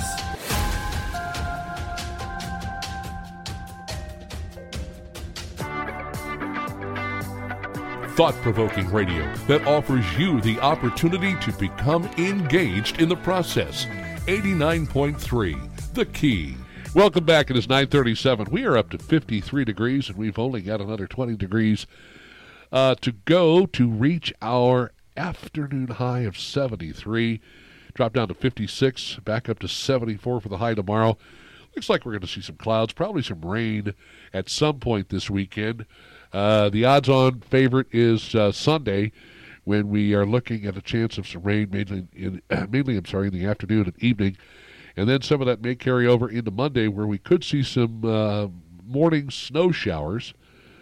74 the high Saturday, 58 on Sunday, 40 the high on Monday, back up to 50 on Tuesday. We'll get into the uh, low 60s, and then a couple of days of uh, 30 degree weather back into the 50s, and up and down we go. Again, uh, our guest is Mr. Dave Maupin with the blog Among the Dogwoods. Very easy for you to uh, be a part of and get involved with that. And as we went to the break, we were talking about uh, uh the purchase of some Tahoes for the Sheriff's Department and kind of talking about how they equip them and the various things that uh, uh, the Sheriff's Department has to go through. but you said these Tahoes were about $38,000 each and that sounds like a relatively reasonable price, and uh, it's it's all up to, I guess, how the sheriff's department chooses to use them. Yeah, and like I said, I'm I'm pretty confident that at that low price, a lot of times you, they'll give discounts for law enforcement, Right. so you get like a vehicle discount. That that probably is most likely not including all the extra police equipment that you'd need for a patrol vehicle. Uh, everyone kind of agreed it was a good price. The commissioners had a couple minor questions. Uh, the problem was that the patrol commander, who would normally have been there, was actually testifying in court. Oh. So the guys that, were there from the sheriff's office were actually from the jail and they didn't have 100% of the answers, but it, it didn't seem like it was going to be a big deal. So basically, they, they decided that they would approve the purchase of the three Tahoes for $45,000 or less, basically up to 45 grand. And uh, it's, I'm pretty sure that's going to come out of the sheriff's budget. But, you know, even though the sheriff has his own budget, he still has to get it purchases approved by the commission. Right. So, uh, yeah, that's where that went. So, uh, second item was radar signs for the Horseshoe Bend Road District. Now, I'm not sure if these are signs. I think they said these signs could be deployed anywhere within the county, Uh-huh. even though they're being built or, or build toward the Horseshoe Bend. I think, uh, and I don't. I got the impression that these aren't like stationary signs. These might be these ones you can pull up and move around. So, uh, but the interesting thing I didn't really understand about the signs is the biggest factor for them is making them impervious to attack. Like most of the selling features of them were they, it has like a blast shield on it or something. Some kind of it advertises like a blast plate.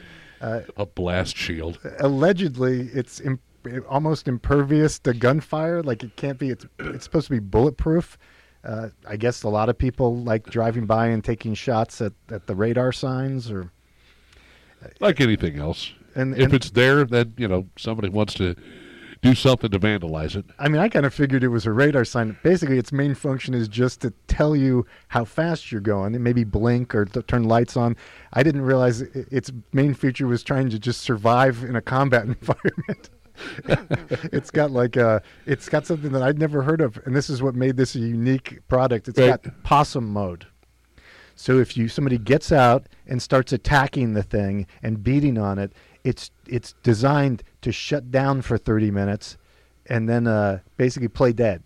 So it it acts like it's been destroyed, and then 30 minutes later, when the guy's worn himself out and walks off, it then kicks back on and starts checking radar again. That would explain the possum on Dave's blog here. You know, and I actually think I might start putting more possums in my blog because that was probably I got a lot of traffic, and I suspect that 50% of that traffic was because people wanted to know what was going on with that possum.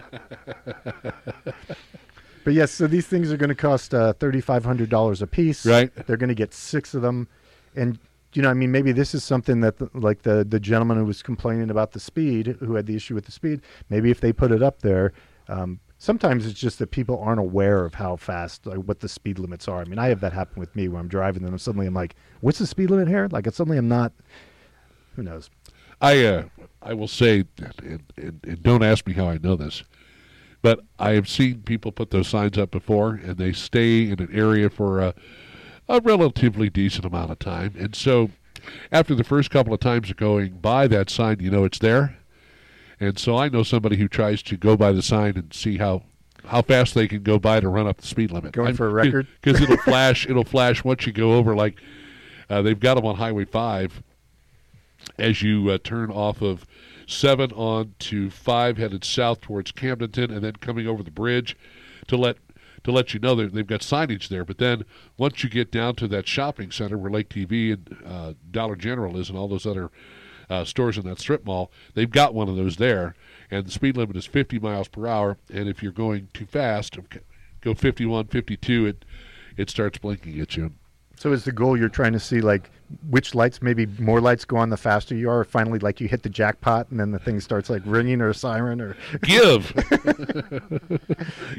bells and whistles and, and coins start coming yeah, out of it exactly. So yeah, so that that was basically it. They basically had the Tahoes and the radar signs, and that was that was that for that meeting. Uh, there was a March third meeting. This is going to be an exclusive for the radio show because I've been so busy trying to to to carry my wife's job, uh, which by the way, I'm sure she's listening. Honey, you're doing a great job. Believe me, nobody could replace you. Uh, the uh, what dave is saying is he's learned how to appreciate you even more we all miss you. Come back soon. the uh, yeah, so I haven't written this one up yet, but we can still talk about it because I have Sure. notes. So it was a March third meeting. uh, there was public comment, and all commissioners were there. And it was interesting because one of the one of the deputies got up, I believe he's a deputy, and uh, basically asked about the premium pay. So we had talked about this before. It was supposed to be some of the federal ARPA money. The commission back in December Right. had talked about uh, basically doing premium pay. We can't call it a bonus. It's not. Bill would call it a bonus. We can't call it a bonus. You're not allowed. But it basically, people who'd worked through COVID and uh, through the COVID phase and were still employed by the county, Right. they could be given like a one-time. Basically, it, it's a bonus, right? But we. that's- It's our way of saying thank you for sticking with us. so there was a bunch of different things that have been proposed. Uh, one of them was it would be based on years in service. So maybe if somebody couldn't have gotten hired a month before, they might get thousand dollars, while somebody had been ten years with the county might get twenty five hundred. But that was generally the ra- range. It was about a thousand, two thousand dollars. So that had been discussed in December, and this was a, an article I wrote where basically there was this big discussion about whether or not it could be done legally. They said they were going to get a, a legal opinion, and then uh, people were asking, "You're paying this consultant like hundreds of thousands of dollars to, to help you with the ARPA money. Why don't you ask them? They should be able to give you a legal opinion on Yeah, whether you can use right. it." But uh, what happens a lot of times with the commission is they talk about this stuff and then it never comes back up again. So they, they had been saying at the commission meeting that they wanted to get an answer for the employees before Christmas. Uh-huh.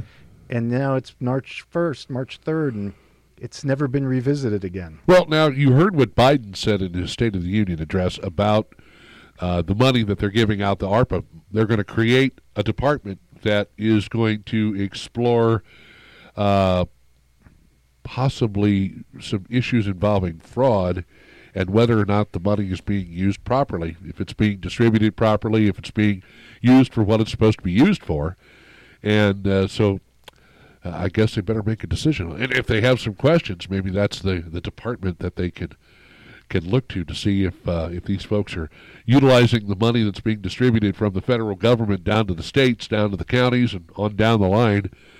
Just better make sure you're doing it right, or you, you could get a visit. How much ARPA money is it going to cost to set up that department to watch the people spending the ARPA money? Exactly, absolutely. We don't. You mean we don't already have people in place that can handle that? I, I think we do. I think Yeah. there's plenty of federal law enforcement agents that can be doing this kind of stuff. So, so yeah, so that was the big thing. So, the issue I had with it was, you know, like I said, a lot of these issues come up, they get tabled, and it never gets brought back again. Right. It never gets put back on the Right. agenda. So. It turns out, basically, the auditor said he'd been wait. Everything was ready. He was basically had been waiting on this legal opinion. Uh, Commissioner Hasty hadn't wanted to go forward with the premium pay until he had a confirmation, like a legal opinion from an attorney who said it was legal. Um, apparently, they had had that. Uh, they'd gotten that opinion, but still, for a couple months, nothing had been done about it. So they decided that uh, apparently, at this point, many counties, according to the Missouri Association of Counties, have used ARPA money for this. Uh, Camdenton, I know for a fact, is using it for this. We we talked about that four or five months ago that Camdenton was going to do it, and so it seems like it is legal. So they're going to uh, come up. They're going to put it on the agenda. They're going to basically come up with some different plans. It's it it might cost a little bit more. Uh, it depends depending on what plan they pick. It could be anywhere from eight hundred thousand to one point two million dollars in Wow. cost. Because one of the issues is uh, the ARPA money can't be used for the pension. So I guess when you pay someone money, then you have to pay into LAGERS or any of their other uh, or their benefits. So while you can maybe give them a bonus, not a bonus, but you also have to match benefits, I guess, and other stuff. I don't know why you would match benefits on a, a premium pay payment, but Huh. I don't understand how payrolls work out here either. So, um, so it's actually going to be a little bit more. It's not like you can just say we got 300 employees, we're going to give them two grand a piece. It's going to be six hundred thousand dollars. Right. There's extra costs that come along with that, with the benefits packages and with the the pension contributions. So. So yeah, so they're going to put it on the agenda. They're going to try to see if they can get that through. Uh, they had February tax abatements; they were all ratified, no problem. Um, and then there was uh, an E911 road name change. So basically, when you want to change a road in Camden County, like a road name, Right. you have to get that cleared through E911. And uh, you know, the guy did a good job up there explaining it. Basically, one of the things they look at is they they want to make sure there's not going to be any confusion among deputies about what the road name is. So you can't have like Carroll Drive and then Karen Drive. Like if you know if it's too close in names, they want sure. deputies to clearly, or if it's Pleasant Bay Drive Court, they don't want to. There also be a Pleasant Bay Court, you know, because then they want to make sure that they know what street they're at when they call out at it. So this was, uh, I think, the Pebble Bay Club Drive was the one they wanted to do it. Uh, I think it was Adams Ale Drive before. Adams Ale. And I guess, yeah, I think it might have been a brewery or something, but now they're, I guess maybe they're doing a resort out there. Uh-huh. So, yeah, the, basically the property owner owns all the land that the road accesses. There's no one else that needs to sign off on Sure. it. So he has the sole signature. And so they basically, that's what they ended up doing. And uh, the, the deputy did mention something else too, is basically saying that, uh, you know, their system is the best system for figuring out where the, the patrol cars are going. They get, I guess, map directions when they get assigned a call. But he basically said that no one should be using Google Maps. Like, if anybody finds out that the emergency services, when they respond, got there by trying to use Google Maps to locate the address, they should notify the sheriff's department right away to make sure that that never happens again. Because apparently Google Maps hasn't updated in years, and the local Camden County system is regularly updated. So then they went into closed session. Uh oh. So, and I assume that's about the IT policy. So, Well, here's what's interesting. I mean, you were looking for some sort of legal clarification on some of this money and how it's to be used. Don't they have somebody there that helps them with that? Don't they have a guy that? yeah, I mean, they, Shouldn't that guy know, or shouldn't he be looking into it for him? I mean, what do they pay him for? I think he's on vacation now. Oh, is he? he wasn't there, but you know, he was at the meeting back. That's one of the things I was wondering when when they were talking about it back in December. I mean, Charlie was up there, and I'm like, okay, you're the legal advisor to Yeah. the commission. Like, this might be something you would weigh in on. What are you paying him for? Yeah, I mean, I think he gets like 70, 80 grand for that that job. So, so yeah, that's interesting. I didn't know. I didn't really know how they go about renaming roads, or I guess they got to really keep on track of it for their system. So Yeah. that was basically how that all went down. So there you go, folks. That's uh, the last two Camden County Commission meetings, March 1st, March 3rd.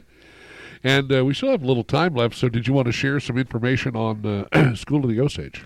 Yeah, I can go over the meeting real quick. I went to the Board of Education meeting on the 28th. Uh, these meetings are brutal.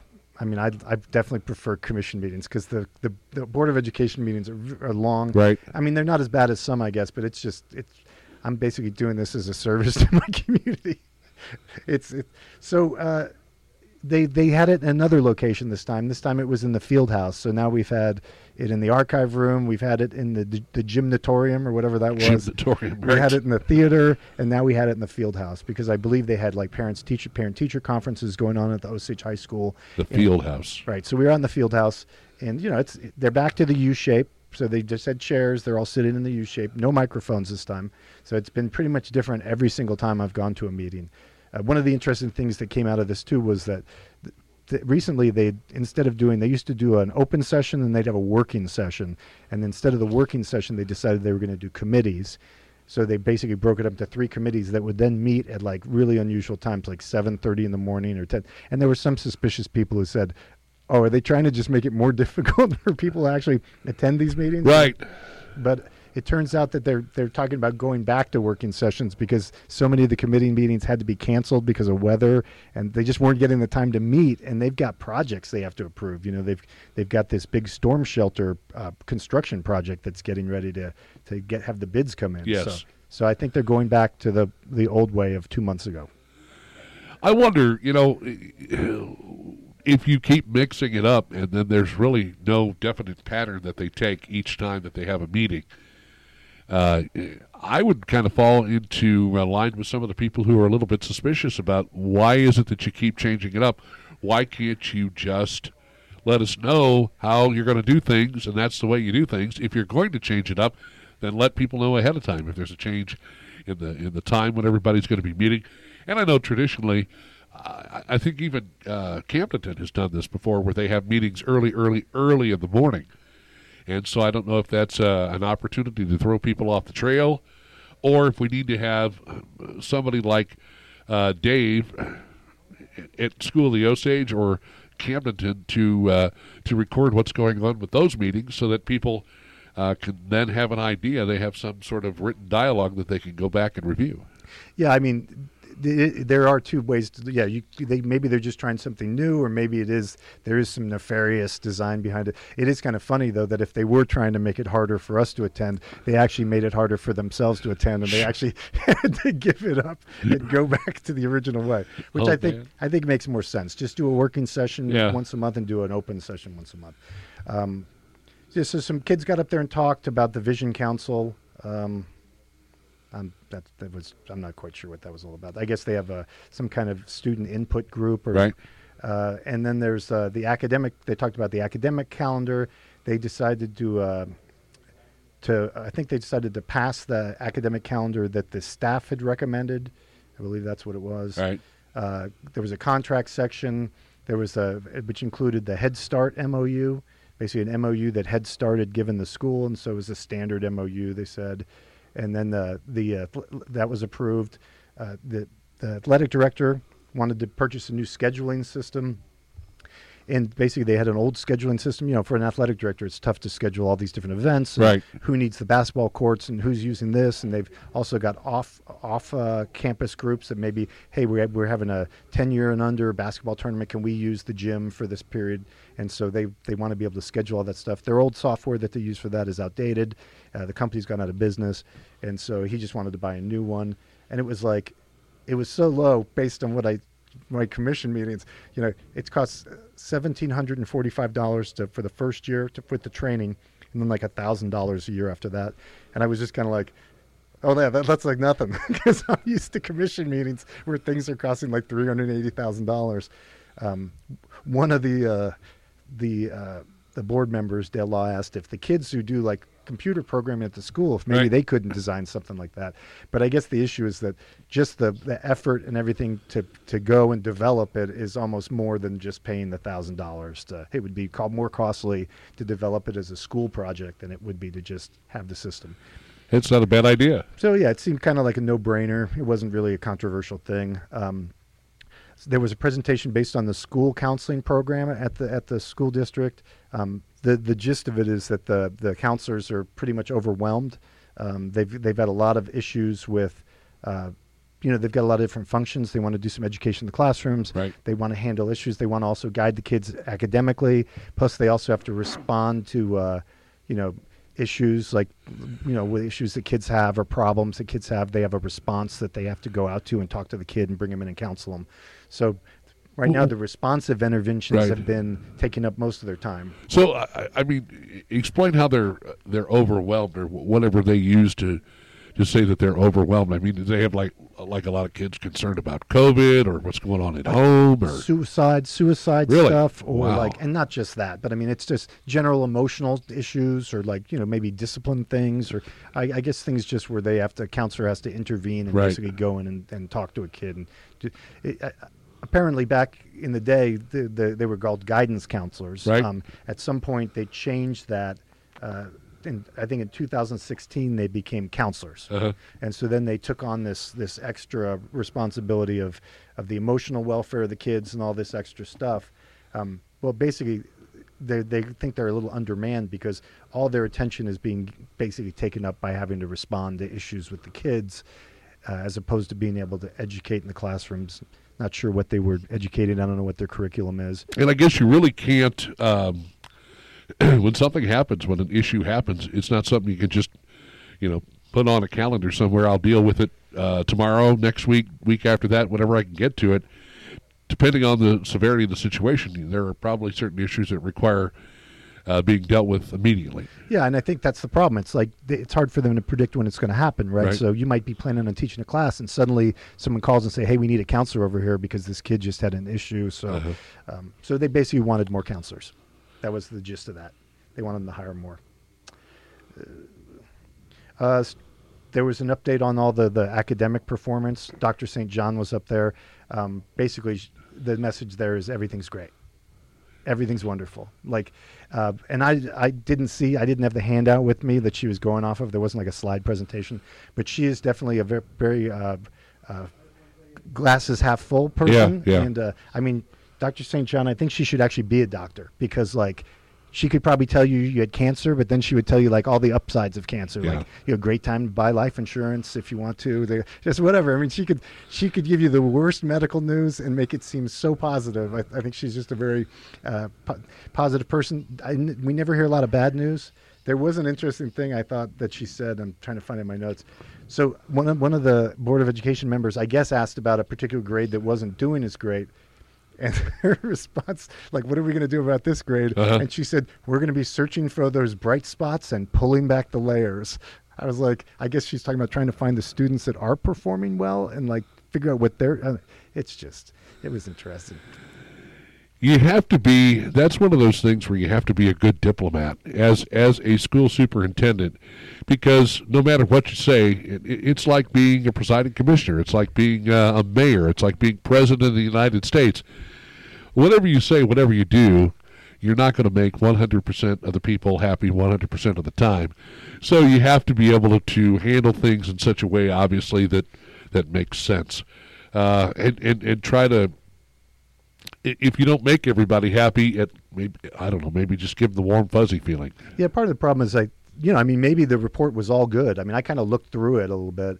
Um, the I think the issue is if you're always going to be upbeat about everything and Right. never say, "Hey, there are issues here," then people start to wonder, like, you know, I mean, if it's always good news, Yeah, sometimes you yeah. want to get you got to hear some tough truths about different Yeah, groups. and- absolutely. but I don't get a lot of that from those presentations. So uh, who knows? I mean. And there's a lot of doctors. Is it something with teachers where they're always calling themselves doctor all the time? Well, they, Doctor they get their doctorate, and so they, you know, their masters makes them a doctor. So Well, I, I got a bachelor's degree. I didn't run around the police station calling myself Bachelor Dave all the time. I don't think Monica would have liked that very much.